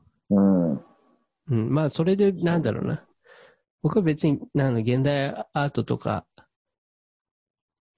の方面よりではないと思うんだけど、まあ、コンセプトとかは作ってるけど、なんかそういうポジションではないと思うんだけど、でもまあなんかアートシーンとかもそれでなんかこう面白くなっていったらいいなとは思うね。うんうんだから結構、うん。割とメディアアートとかそういう generative art とかさ、なんか多様な感じになっていくんだろうなって感じはあるね。うん。うんコンテンポラリーアート一本じゃなくて、うんうんうんうんうん。いろんな楽しみ方が。うん。うん。うん。まあ別にそれ、その、なんか歴史にどれが残るとかそういう話じゃなくて、うんうん割と多様なものが生まれてる時代かな。うん。僕だってそう正直なんかこう僕村上隆さんうん。とかいわゆるアーティストでそうををに憧れてニューヨークでこうアートやるみたいなこう、うん。あってでもやればやるほどなんかもうこの人たちとは違うなっていうのが感覚とかうん。であって、なんかこうモチベーションとかあれでうんでよく村上さんとかこうなんかこうわーってインタビューとかで言うのはなんか僕らは別、まあなんか特に僕は、こう今、今現代では特に日本とかでも嫌われてるし、うん。なんかあれなんですけど、別にそのモチベーションでやってないので、みたいな。なんかうん400年後ぐらいにうん。歴史に必ず残るっていうのでやってるので、うん。なんかそんぐらいの角度で僕らやってるんですよ。みたいなことをうん。結構言うんですよ。なんかうん。変に一人で逆ギレして。ちょっと落ち着けよみたいな。うんちょっと僕は思ったりするんですけど、なんかもう、なんか落ち着けばみたいな。な何切れてんのみたいな。正直あるんですけど、うん。なんかでも、もうなんかそれ言ってる時点で、なんか僕正直モチベーション違うなっていうのがあって。なんか、インターネットアートって、その次元で、じゃないよ、みたいな。うん。なんかある意味残らないかもしれないし、逆を返せば、これ永遠に残るよ、みたいな。歴史に。うん。うん。データは宇宙上に浮遊するもんだから、みたいなこじつけの概念を入れ、言っちゃえば、みたいな。うん。だからその、うわ、この作品はすごいから、400年後の人たちが見て、うわ、この時代はこうだったから、この作品はすごいんだ。っていうモチベーションが逆になんか低いレベルだなって僕は思って。だからインターネットアートなんて超何万年後とか、超地球が滅んでもその先の未来の人たちがデータとしても見れるぐらいだから、うん。なんだろう、そんな400年とか、そんな、なんか甘い、なんかそんな期間でまず未来見てないよ、みたいな。なんかもっとすごいところ見てるよ、俺は、みたいなところがあって、なんで4たかが400年ぐらいであんな熱くなってんだろう、みたいなところ、なんか偉そうに思うところがあって、そもそもなんか古いな、この業界はって勝手に思っちゃいました。なんか偉そうに。そなんか、すごい、いや、俺、まあ400年とかすげえすげえと思うけど、う。いや、400年って別にさなんか、いや、うんその、かん、それマジで多分考えて言ってるからなんかすごいんだろうなって思うんだけど、なんか結構そこら辺はなんかそのマインドの違いと、あと、うん。まあもちろん世代の違いを、あの、思うし、そう、すごい世代の違いを思った。多分、うんそう、村上さんぐらいの年代の人とかは結構そういうマインドで頑張ってやってこれってる人とかいると思うんだよね。うん。それもちろん日本人に限らず、うん。その作品を歴史に残すっていうようなさ、うん。あの意味が。でも、多分僕たちとかネットとかにちょっと浸かり始めて育ち、人とかまああのデジタルネイティブの世代とかは、なんか本当に、まあ良くも悪くも、作品アップして反応がすぐ返ってきてみたいな、なんか、うんうん、別に作品じゃなくてもさそう。うん。そういう SNS とかそういうシステムの上でさ、暮らしてて、だから結構、なんかそれに良くも悪くも慣れちゃってるから、うん。なんか生きてる間に欲しいんだよね、なんかレスポンわかる。それもあるし、いや、特に本当にニューヨークで僕本当に思うのは、なんかこう、やっぱ世代差は感じるなっていうのがあって、同じアート業界でも。なんなんだろう、こう、なんか名刺交換もそうだし、うん。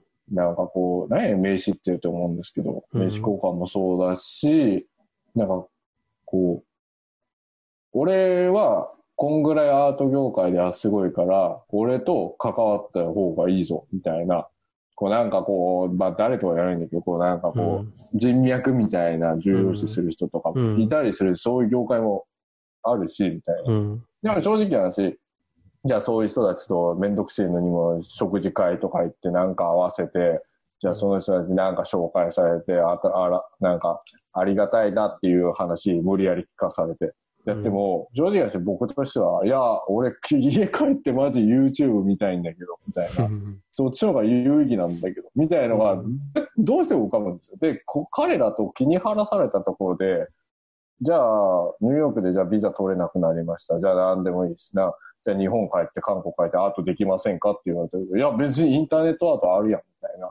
なんか、なんか別に、お前何で食ってくんだっつって、いや別にバイトやって、なんかこう、なんか別にアートできるし、インターネットでとかさ、なんかこう、あるじゃないですか。そういう発想がみたいな。うん。なんかまずそこ発想が浮かぶ時点で、なんかやる気がないんですよ。そういう、なんかいわゆるアアート業界とかでなんか固く繋がってるああいうおっさんみたいな人たちと関わるっていうのが、やる気が出ないみたいなのがあって。ああ、まあなんかいや。すごいうん熱の差を感じます。で、僕が冷めてんのもあっちがすごい勝手に捉えて、んあいつはやる気がないと思いつつも、なんか変に恐れられてるなっていうのを気がします。まあでも彼らの時代だから、なんか変に、なんかこう、邪険にしたら、なんかダメだしな、みたいな、なんか、こう、もう感じるし、うん。そういう時代なんだなって思う。うん。まあ結構スンさん顕著なか例例っていうか、俺ほんとやる気出ない時はさ、ん。やらないし、名刺交換とか、みんなしててもさ、俺はっきり言うからさ、僕名刺持ってませんとかさ、うん。インスタグラムでよくないですかとかさ。なんかうん。でも変なおばさんとかさ、なんかさ、上の世代の人って明らかにムッとする顔する時がある。何この子みたいな。うん。ここまで食事会、お偉いさんのところに誘ってあげてさ、やってんのにさ、何この若造みたいなさ。明らかに顔される時あるけど、いや、じゃあ、じゃあ嫌いならいいっすよ、みたいな。僕別にあなたと関わらずに勝手にやるので、みたいな態度なんそう。ね。うん多分なんかそういう、まあ一個のなんかそういうさ、文化みたいなさ、やっぱ、まあ、古き良きかわか、古き悪きみたいないろいろあると思うんだけど、うん。それをやっぱこう壊していくのはやっぱシステムだなって改めて思うし。いや、本当に思う。うんやっぱそれが、なんか、今回のね、技術、プラットフォームとか技術とかの一個だなと思うね、本当うん。まあ、それはそれです。なんかさ、思ったんだよ。あのー、画壇みたいなのあるじゃん。ま。あ、に、まあ、なんとか会みたいはいはいはいな。はい。まあ、日本で言うとね、まあ、アメリカも、まあ、似たようなものあるかもしれないけどさ。うんどこの国にも。だからそういうのってさ、僕らから見たらさ、まあ古臭いじゃないですか。うん。で、別にそこの画壇で、で、やってる人のその絵画とかは、まあたとえそれがすごい良くて、よ、いいと思っても、うんなんかその画壇っていうシステムに乗ってる時点でなんか古臭いとこでやってんなって思うし、なんかあんま可能性感じないんだよね。うん、わかる。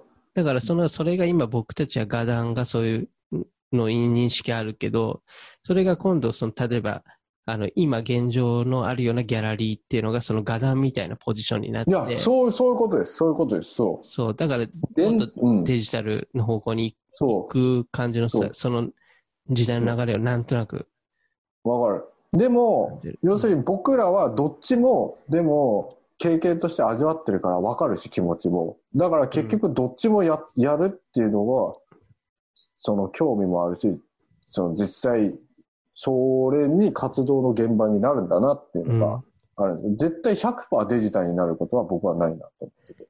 要するに、そういう画壇みたいなうん。ところって、そのお茶とかを飲みながら、なん 年の上の人たちと話しながら、やっぱ、あななんやかんだってデジタルっつっても、なんかこう、手作りの絵がいいですよね、みたいな。でも誰が来るかもわからないんですけど、こんな絵見に、みたいな。ーうんなんかそういうところも僕、結局は好きなので、みたいな。そういうなんか。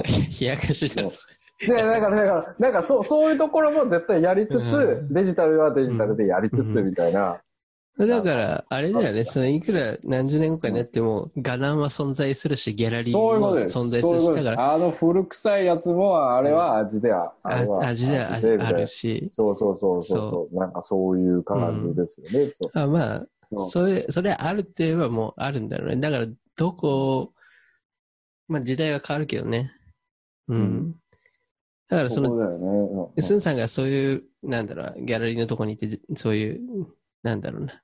まあある意味ちょっと、うんなんだろう、貴重に扱われるっていうところも、やっぱそういうさ、こう、こう、後世なんか、次の世代にこう、繋いでいかないといけないみたいなさ、そういうガタンとかだったら多分めちゃあると思う。じいちゃんばっかりだから、じいちゃんばあちゃんばっかりだから。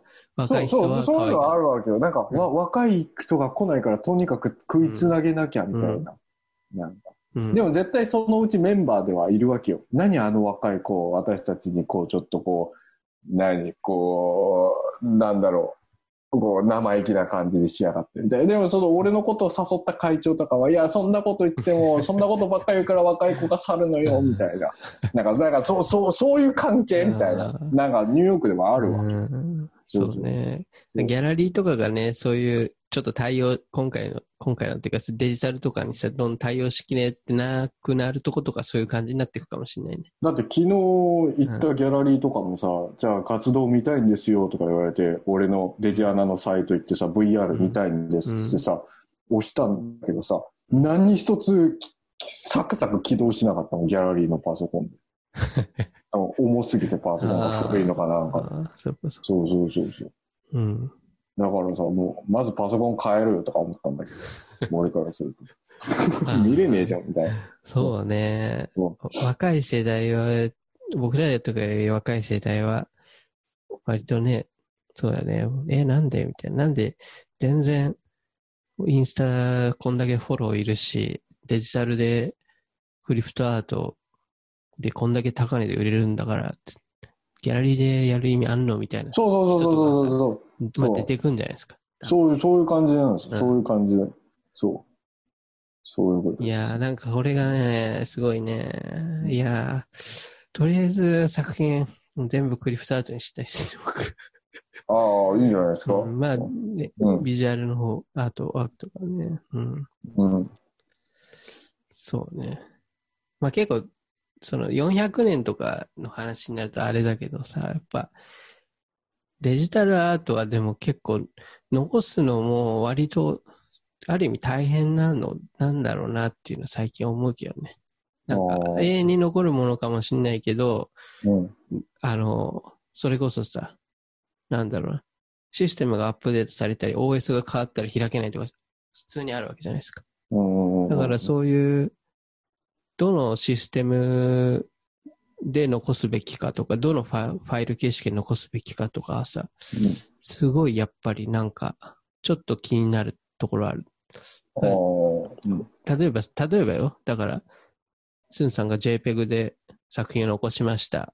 で、で10年後、20年後でもう JPEG 配信ってななったらさ、まあ、うん。その JPEG 開くのも結構大変になったりとかさ、まあ、極端な例だけどさ、あ。そういうことがまあ、いいろんなところで起きるわけじゃないですか。まあ、フラッシュで作品何年か前に作ってたけど、もうフラッシュもうど今どこでも使えないしみたいな。うん。そういうのってもうすごい短期間であるわけだから、うん。結構なんかさ、そういうところは、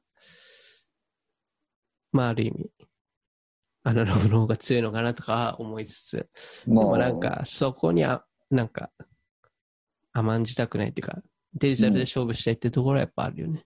うんうんうんうん。うん。なるほどね。スンさんのやつは割とちょっとアナログも入ってるもんね。僕はだってデジアナだもん、それこそ。そう。だって、その、何なんだろう。僕、正直、その、美大にいた時うん。が、その、情報デザイン学科っていうところだったんですけど、えっ、と、なんか周りがそういう、もうアプリケーションやろうとか、こう、早い段階から、なんかアニメーション CCG やろうとか、なんかそういう美大でやってたところだったんですよ。うん。僕は正直そういうの全く関わってなかった学生時代を送ってきたので、うん。そういうの見て、む無理だと思ったんですよ。わかんねえわ、これ、みたいな。うん。なんかプログラミングやる人とか見て、うん。なんか、何これみたいな。うん。なんか、え、俺絵描いてきたんだけど、みたいな。なんか、そえ、今更それやれって言われても嫌なんだけど、みたいな感じだった。うん。で、大学にいる4年なの間にも、なんかこう、また新しいカメラが出たとか、また新しいアドビのソフトが出たとかさ、うん。また今今ソフトウェアがとか、うん。なんかこう変えたりとかさ、結局じゃあ学年が変わったらあの後輩の子はあのプログラミング使えるからあの作品にとかなんかすげえ変わったりとかするのが見えちゃって、で、就職とかもすごいなんか、なんか大変そうみたいなのがあって、うん僕は絶対デジタルやりたくねえって僕は思ったんですよ。なんかすげえ大変そうと思った。なんかこれやったらすぐ新技術出るし、なんかな、うんみたいな感じになった時に、でもなんかまあ、いろいろそんなきっかけでアートをやるってなった時に、うんじゃあ自分は何が表現できるかなと思ったら、こなんかこれしかないなって僕は思ったんです。僕の場合は。なんかデジタルがいろいろ出ちゃうけど、うん。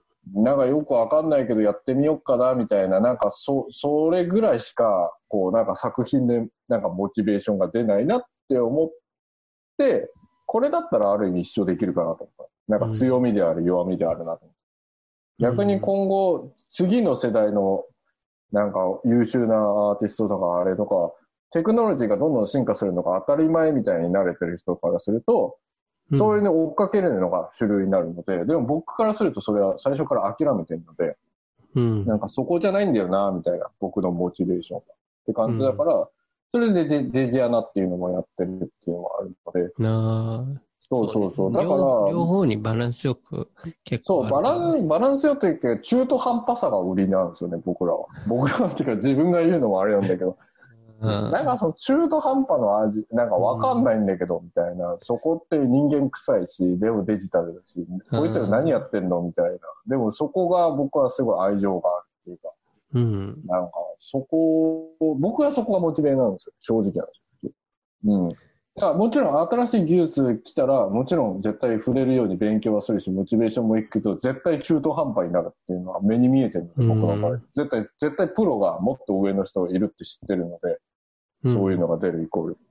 だから結局追いつけないんだなっていう、そのわがたまりとか、なんかその中途半端さ。そこで生まれるバグ的な、なんか作品性。なんかそれが一つの美になるかなって思う。うん。なんかそこですね。多分一生それしかできないかなって勝手に思う、うん。僕の場合は。うん。やっぱもうね、僕たちも、ほら、三、三、もう30過ぎてるわけで、うん。やっぱりそのもうなんか、その、大体なんかやりたい方向性みたいなのはさ、うんなんとなくこう、世代でこういう世代でこういう表現ができるってなんか、なんとなくあるもんね。うん。まあでも、どうなんだろうね。今後、寿命とかがさ、伸びてってさ、今まで100年とかが普通だったのに、150歳が普通とかなったらさ、またちょっと変わってくるじゃないですか、概念とか生きるのにおいて。うん若返る薬とか出るかもしれないし。そしたらもう一回人生やり直そうっつって、もう、なんか、なんか概念が変わるかもしれない。うんそれはわからないので。もうだうんそうだね。な、なんとなくフィーリング的に僕たちがなんか微妙にそこを選択し始める世代になりそうな気もするけど、まあね、そう。なんかい生き続けるかし、もう俺はいいっすみたいな感じで死んでいく人とかさ。で、俺は本当に、まあ、結局結論から言うと、うん。本当に、まあ、これね、よく人にこれ言うと怒られちゃうんだけど、結論から言うと、の、ノリです、ノリ。ノリです。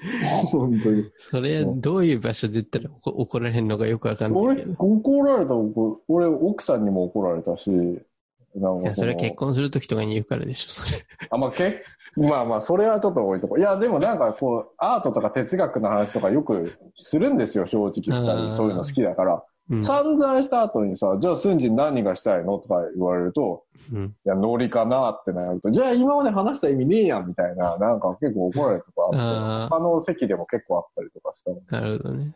でもノリだもん、正直。知ら、知らねえわ、みたいあな。もちろんいろい。ろ、ううんん、やるけど、それは、わかる気もするけどね。結局、ノリ、ノリってさ、乗って割とそこでさ、乗ったら行動を伴うみたいなところもあるじゃん。うん。だから、なんかそこはなんか、やっぱ結結果的に行動に移す話なんだろうなと思う。なんかそこはなんか微妙にわかる。な行動に結局移さないとなんか、そのノリがないと何も生まれないところあるい。や、あと、めんどくさいかめんどくさくないかと、あと、やりたいかやりたくないか、それだけ。うん。あ僕は、僕はそうです。いや、それでね、めんどくさくても、これ面白いと思うのはやるじゃないですか、普通人間。まあ、なんかこう、うん。なんか見返りが来るでも何でもいいんだけどさ。うん。でも、めんどくさいだけで、これ絶対楽しくないじゃんって思うのは途中でやめたりは、普通は。ああ。まあまあ、すげえなんか、なんか我慢強い人とかはやるかもしれないけど、僕はそう我慢、我慢強くないので、うん。本当に。だから、本当にノリっていうのもあるんですよね。僕、ノリだけでニューヨーク生きてきましたから、本当に。本当に、これだけは、マジで言います。僕、てかニューヨークだけじゃなくて全ての人生そうなんですけど。でもニューヨークは本当にノリ、ノリだけで来ました。何かを頑張ろうって言ったことうん僕一回もないです。マジ本当に。だから熱いアーティストとか見るとマジ引きます。僕、ニューヨーク。ああ。僕は。本当に。え、熱いアーティストって、でも、ね、真面目なってこと？いや、なんかこう、頑張ったんだからとか、あとニューヨークにいるのはやっぱすごいからとか、なんかニューヨークはどうのこうのとか、やっぱニューヨークは世界一でしょとか、なんかこう、あなんかやっぱ根性持ってとか、なんかああいうの見ると僕引くタイプなので、なんか、いや、勝手にやればみたいな。別にニューヨークダメなら帰ればとか。なんかやればやりたければ、やりたくないけど別にうん。一人でやって、なんか僕頑張ったからこうなんですよみたいな、あ僕苦手なので、あなんかシビシビアなとこに来たから、なんかね、それに対してなんかこう、いろいろ思うところがあって、なんか言ってる人とかいるかもね。うん下からのし上がっていく必要があるみたいな、なんかそういうマインドを持ってる人とかは結構。まあ、あと結構ニューヨークってやっぱ資本主義の一つの象徴だからっ、かか。いわゆる資本主義の何なんだろう、うん頑張った分だけお金とか成果が返ってくるみたいな、うん。いわゆる典型、テンテンプレートみたいなのあるじゃないですか、うんいわゆる。うん。でも今の時代ってそれが成り立つ場合と成り立たない場合があるってう。もうんわかるじゃないですか。うん。もともと僕はそういうモチベーションで来たっていうのもあって、うん。なんかこう、でも、なんか、こう、俺頑張ったんだからこんだけすごいんだよみたいのを、いちいち口だったり、なんか、なんかの形で表現する病気にかかってる人がニューヨークでまあまあいるんですよ。なんかそういうの見て、なんか、いや、僕はそういうのいいんだっていうタイプなので、僕は。そう。あっちが勝手に病むっていうのを何回か見てきたので、なんやねんそれって僕は思うので、だったら最初からやるのよ、みたいな。なんか。そてか、そ、そういう人たちからすると、ね、じゃあお前なんでニューヨーク来たんだよって話なんですけど。そうそう。そうだね。そういう資本主義とかなんか見返りとか求めないんだったら、うじゃあ韓国で一人で閉じこもってインターネットやってればよかったじゃんって話だけど、まあでも、なんか一応世代的にも、うん昔からニューヨークすごいとか、なんかお金はすごいとかって一応言われながら育ってきたから、まあ勉強兼経験でも、なんか、ああ、こういうもんかっていうのでも、ニューヨーク来るのありじゃないって感じのスタンスです、正直。やばい。今のでノリなんだよねって最後で言われたら確かにちょっとお怒りそうだもん。いや、本当にそうなんですよ。なんかニューヨーク来た人とかって暑いじゃんとか、なんかこう、モチベーションがどうのとか言うけど、僕はノリなので、本当に。そう、別にニューヨーク入れないんだったら帰るし、別にどうでもいいので、そうああ、あまあなんかう、二極化してるかもね、ある意味。なんかノリで来てる人もいっぱいいるし、それでなんとなんとかなってる人っていっぱいいるし。もうがっつりなんか俺はもう資本主義で成功するんだって人もさ、やっぱりいるわけじゃん。うんね、頑張っていいとこ住んでみたいな。だからそれは結構二極化してるね。でもそ、その、なんかノリ、ノリとか、なんか別にこの世界で頑張んなくてよくねってやっぱこう思わせるうん。一つの、なんか逃げ場としてはやっぱインターネットとかデジタルっていう、そうあ、それはね。それがなければそれも僕は助けてくださいよってなりますよ、昔みたいうんに。うだね社長可愛がってくださいあよ、ー僕食っていけないんですよってなりますよそりゃ。それが全ての現実になっちゃう、デジタルっていうその別要素があるから、うん。その、いや別に僕いいので、うん閉じこもって YouTube 見てるだけで全然いいのでってなっちゃう。じゃああれだね。結構それは今回結構その希望がささらに広がるそうだね。話ができたかそうな。そうそうそうそう、そういうことです。うんセーフティーネットがもっと広がったっていうの。うん。なんかこう、うん同時にいろんなものが進みそうだね。資本主義と、資本主義が新しい形に、なったり新しい形になる。こういうで、ア既存ートのデジタの、ルアートできてできたり。そう、んで、逆にニューヨークみたいな感じとか、いわゆるザ・アートでしたっていうのが骨董品的な感じでなったり、ラスコの壁画的な感じになってくる。え、昔ってギャラリーで展示してたんだって、やばみたいな。なんかそういう感じになってくっていうことです。なんかそうね。恐竜博物館に行こうよみたいな感じで、未来の人からしたら。なんかもはい。う、なんかこう、昔原始人が作ってた壺見に行こうぜみたいな感じになるんじゃないですか。なんか、そまあ、ういう、何も対応できてないところに行くとそうなっちゃうよね、多分ね。なんかそういう、ニューヨークのストリートアートとか、ニューヨークのアート史とか現場とか、ぜそういう現象自体が。うん。そうね。僕はか、結構、そう、今ニューヨークに現に生きてるのも、なんかすごい寺にいるなっていう感覚でいる、ニューヨーク。なんかマヤ、マヤ、マヤ文明の、なんかビルとかがすごいマヤ文明のなんかに見えるんですよ。なんか昔のピラミッドみたいな。それはあれじゃ寺ないの？とか。誰も今使ってるないっていう認識があるからじゃない？それもそうだし、なんかすごいニューヨークとか不便なのいっぱいあるじゃないですか、テクノロジーああそうだね。基本的に不便だよね、ニューヨーク。うん。とか見るから、なんか、すごい、何なんだろう。古代に住んでるな、みたいな、うん正直あったり。アート業界自体もなんか、ここのギャラリーマジで誰が来てんだろう？ネットとかもやってなさそうだし、みたいな。うん。古いギャラリーもあったりあ、するんでそういうの見ると、話聞いたりすると、昔は70年代はアンディ・ウォーホルがすごかったんだよ、みたいな話すると、もう完全骨董品じゃん、このスタンスみたいな。何70年代ってってなるので、うんまあそういうのがすごいガッチガチで固まってる部分もニューヨークあるので、あすごいなんか寺、寺にいるって感じです。あれだよね。だから、やっぱり資本がさ、集まってくる街じゃないですか。やっぱ、わーって。で、その資本でこう回してって、やっぱ、その資本と都市って人がいっぱいいてみたいな、そこでやっぱこう、いろんなシーンが盛り上がってみたいなところがあって、その資本とかがまた、こう、トークン化とかデジ、ね、ブロックチェーンとかデジタル化したりとか、もっとなんか、なんだろうな。うーんと、そこにわざわざ行かなくても資本が生まれるようなシステムがそこでできたら、うん多分形が変わっていくよね。そう。ああ、そうですね。それこそだからちょっと本当に骨董品化する可能性がある。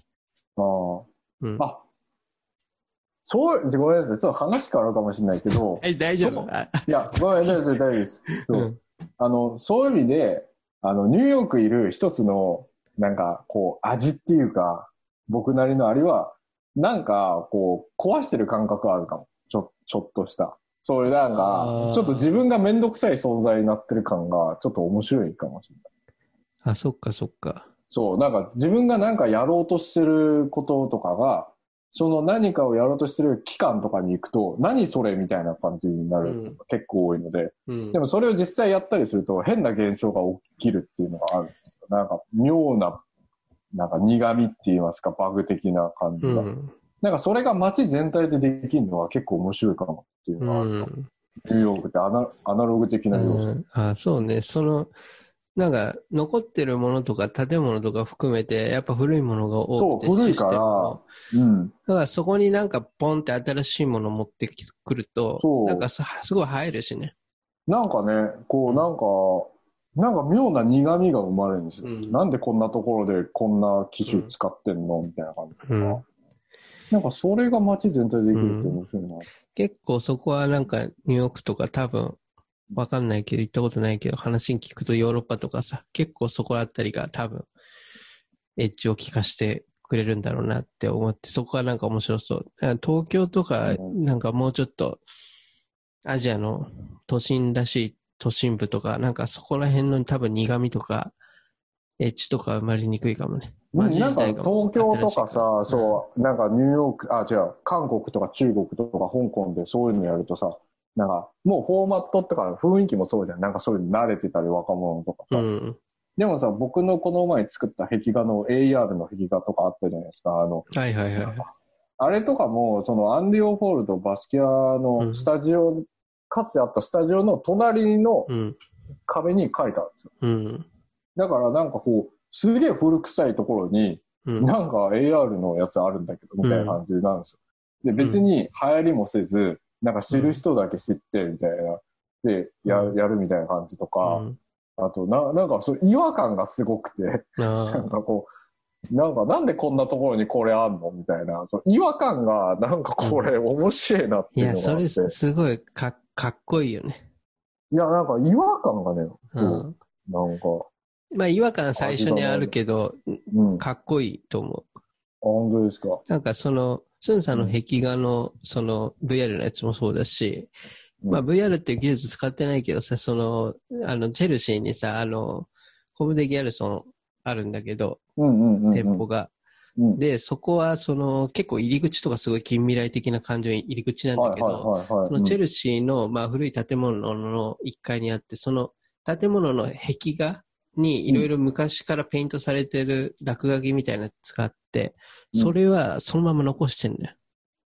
はいはいはいはい。だからそのうんうじゃうじゃしたなんか汚らしい壁の壁画の一つの一角にそのすごい近未来的な入り口があって、ああいう、そう、あその味があるんだよね、ニューヨークって。それがね、そう、いいな。その味があります、うんそのニューヨークは。うん。そういうの街をちょっと壊してってる感じがちょっと面白いです。うん、それはある。うん。だから今も、そのギャラリーで、この、今度、ローアイスターサイドのギャラリーで、そこ結構窓がバーってあるので、うんその外から見れるんですよ、ギャラリーの中を。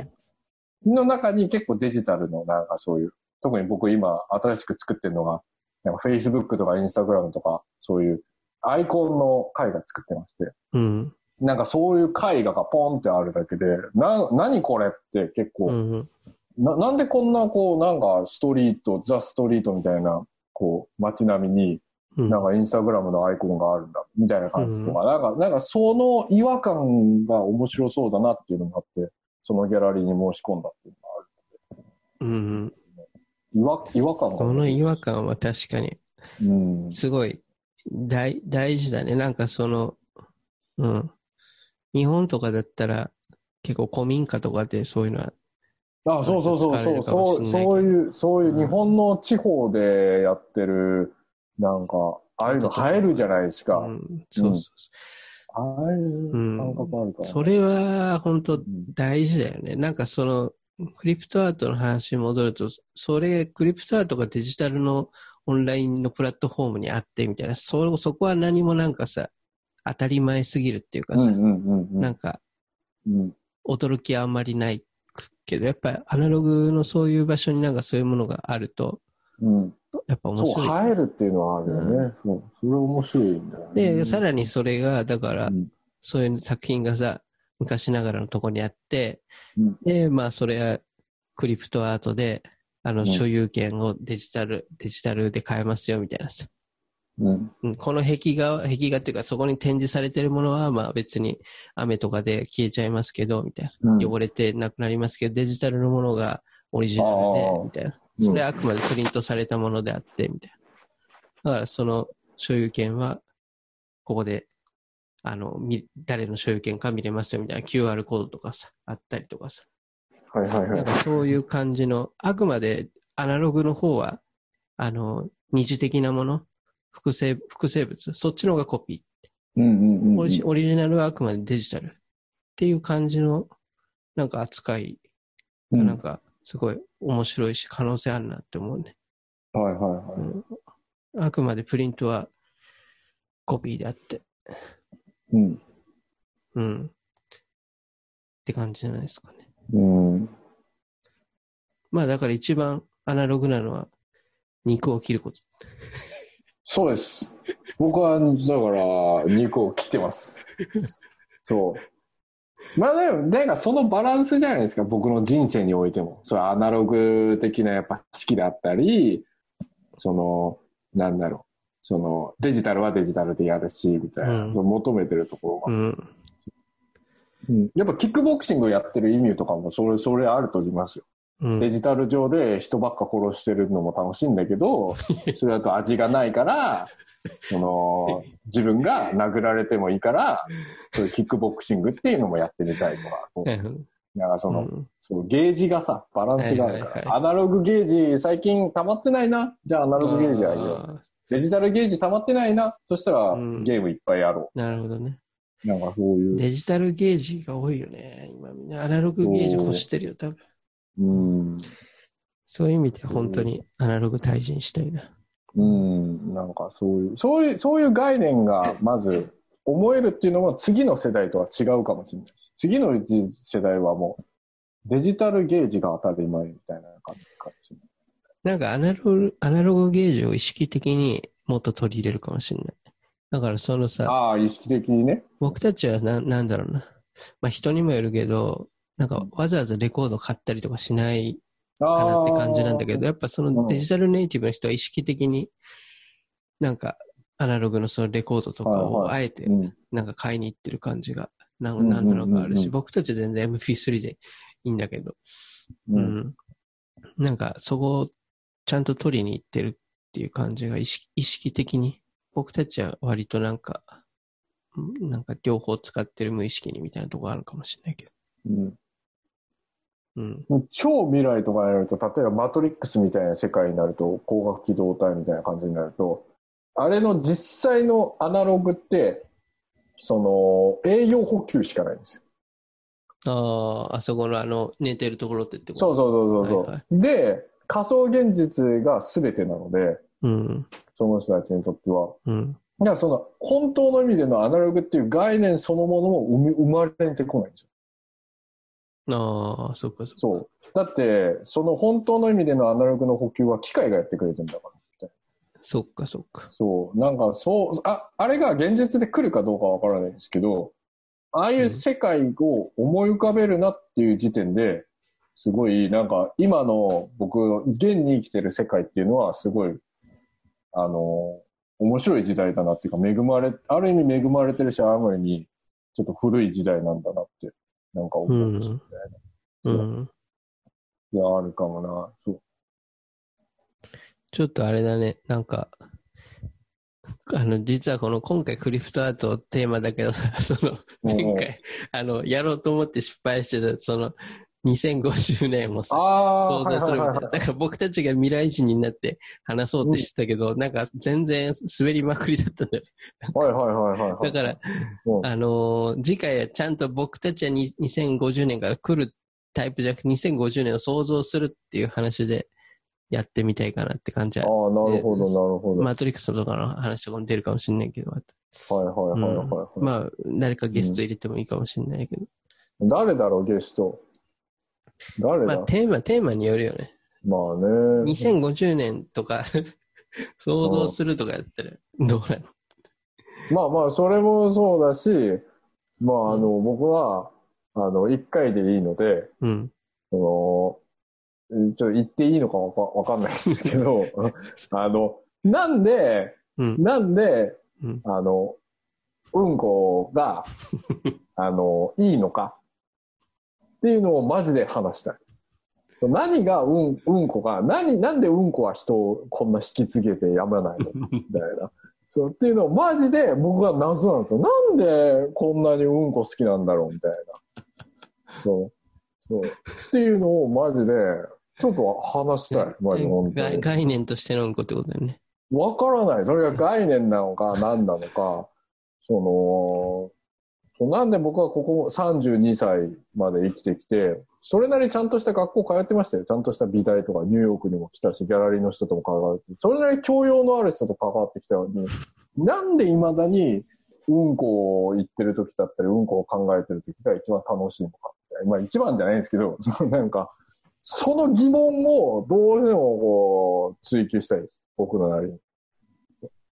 えゲスト呼んで。なるべくお偉いさん、なるべくお偉いさん、ゲスト。いやいやいやうん。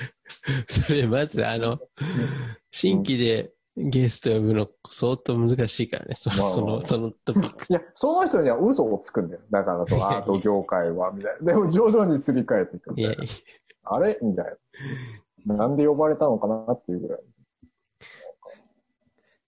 うん、ちょっと全然想像つかないけど、まあでもそのうんこの話を3人ぐらいしたのはまあ、ね、みおちゃんとかと 10, 10分ぐらい話し話したんじゃん、3人。あー前ね？うん、前ねまた呼ん呼んでもいいかもしれないけど、久しぶりでさ、その、うんうんこの話すんのもどうかなと思うんだよね。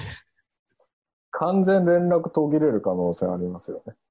ちょ彼女からして。うん。嫌われて。もうちょっと別にさ、話すことあるだろうって感じになってくるから、うん。ちょっとそこは、あのーなんか、適任をじゃあ、ちょっと、チョイスお願いします。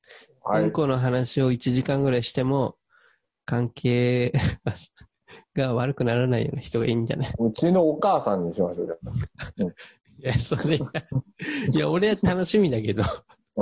それはもう、うんこの話は3秒ぐらいで終わりそうなんです。ああ、いやまあ、うん。でもあの人意外と好きかもな。思うとまあ。いや、呼んでいただけるんだったら話したいけどね。そうですね。まあ、あの、なんかよく言うじゃないですか、こう、泉田さんのクラブハウスっていうのが流行ってて、はいはい、そういうはラジオとかトークであれで、僕の時代が来るってよく泉田さんおっしゃってくれるじゃないですか。うんさんの時代だ、スンジンの時代だなんか言ってくれるじゃないですか。うん。でも、多分、ある意味終わりを象徴してるかもしれません。何の終わり？いや、僕は、いや、それで調子乗ってうんこやりますとかさ、お母さん呼びますって言った時点で何かが終わる気がします。いやー、僕の時代が終わる気がする。終わりであり、始まりですね、完全にそれ。多分やりたいことを最初からやりすぎてうん。終わ終わる気がします。だってうんこの話したらもう俺何の話を次からすればいいか分かんないです。まあ、その終わるって、その、バンされる可能性あるよね。バンもそうだし、うん自分の人生の行き、行き、行く行き先が分からないかもしれない。ああ、あれ？なんかその、喪失感みたいなってこと？そう。だって俺、なんか一人でもいいから、普通の、お、なんかわかんないですよ。なんかの人に、人たちに、うんこの話提供できるレベルまでいったら、俺次から何を彼らに提供すればいいかわからなくなるっていう究極の、なんかこう、あれになるかうん、もう、あれじゃね？その、墓まで持ってくか、だからその、う、何を？う、うんこうんこを、うんこを墓まで持ってくか、うん。あと、うんこをうん。目的、目的化しないことだね。あ、うんこをうん。往来にするっていうこうんこ、うんことうをんこを。誰かに話すことをゴールとか目的とかにすると、まあ、喪失感出てくるんじゃん。うんこを頭の上に乗っければいいのか？な多分。うん。だから、それな気がする。うん。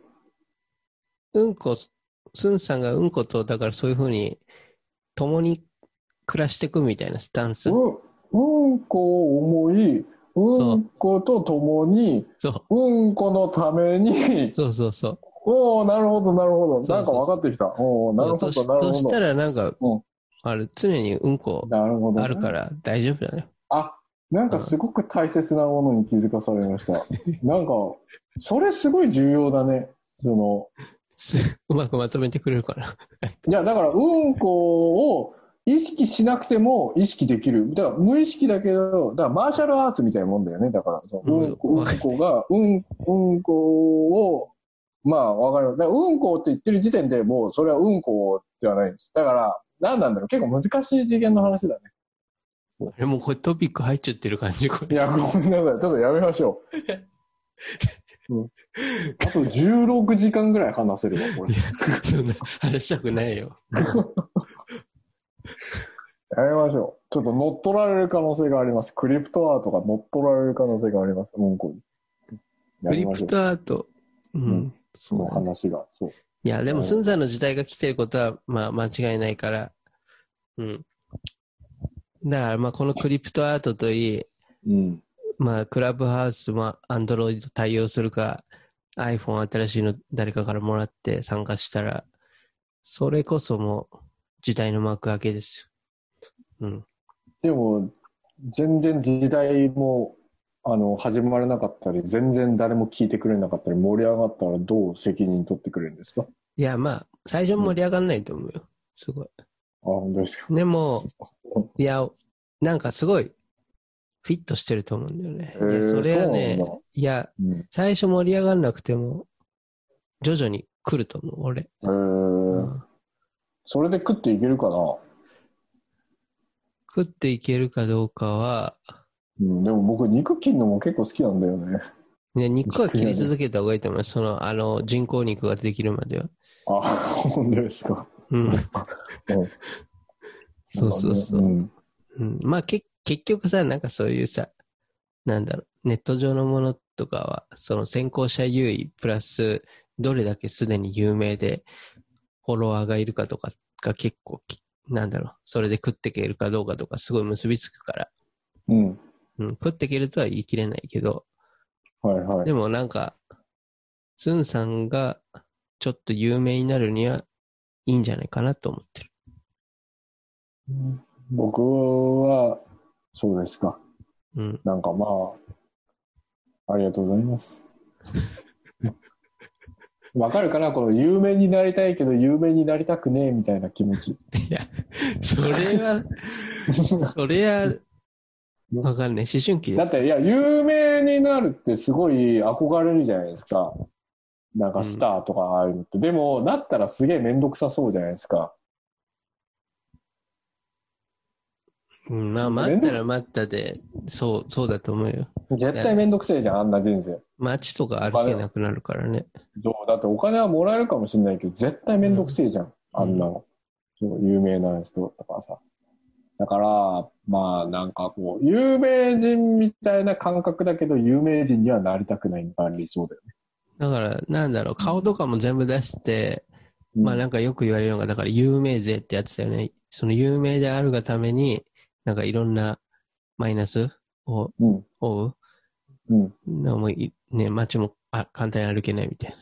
うんで。もなんか結構そういうで、なんかそれこそインターネットとかデジタルとか普及して、うん。顔は出してないけど有名みたいな人もいるじゃん、結構。VTuber とかね。うん。うん、なんかいいろ、そう、いろいろ多分そういうのも。だから、そういうのだったら割と有ああいうのがいいよね。いいいいとこ取りじゃんね、それ。いいとこ取りだよね。うん有名だけど有名じゃないぐらいが。そうそうそうそう。うん。解決した？ねそれににやりたい。それやりたいな。有名じゃないけど有名じゃないみたいうんな。。有いや有名、有名だけど有名じゃないか。有名じゃないけど有名じゃないはただの、ただのね、あれ。そうそうそうん。う。うん。そんな感じかな。はい。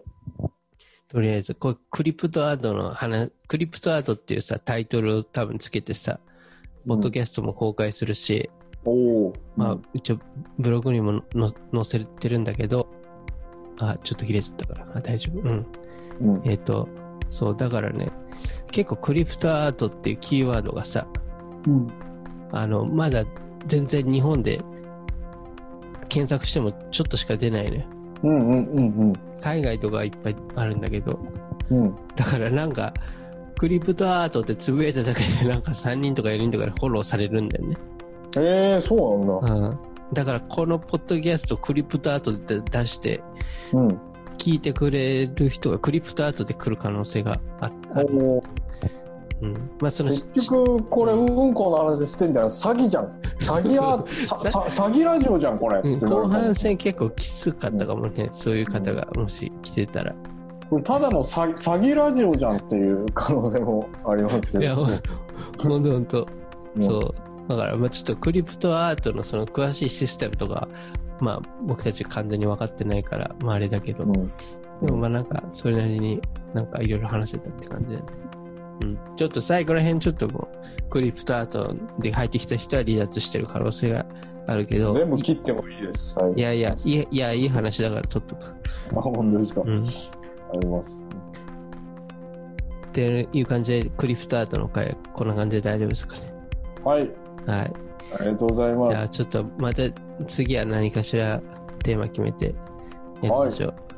ありがとうございます。はい。じゃあ、レコーディング終了。ははい。い。ありがとうございます。ありがとうございます。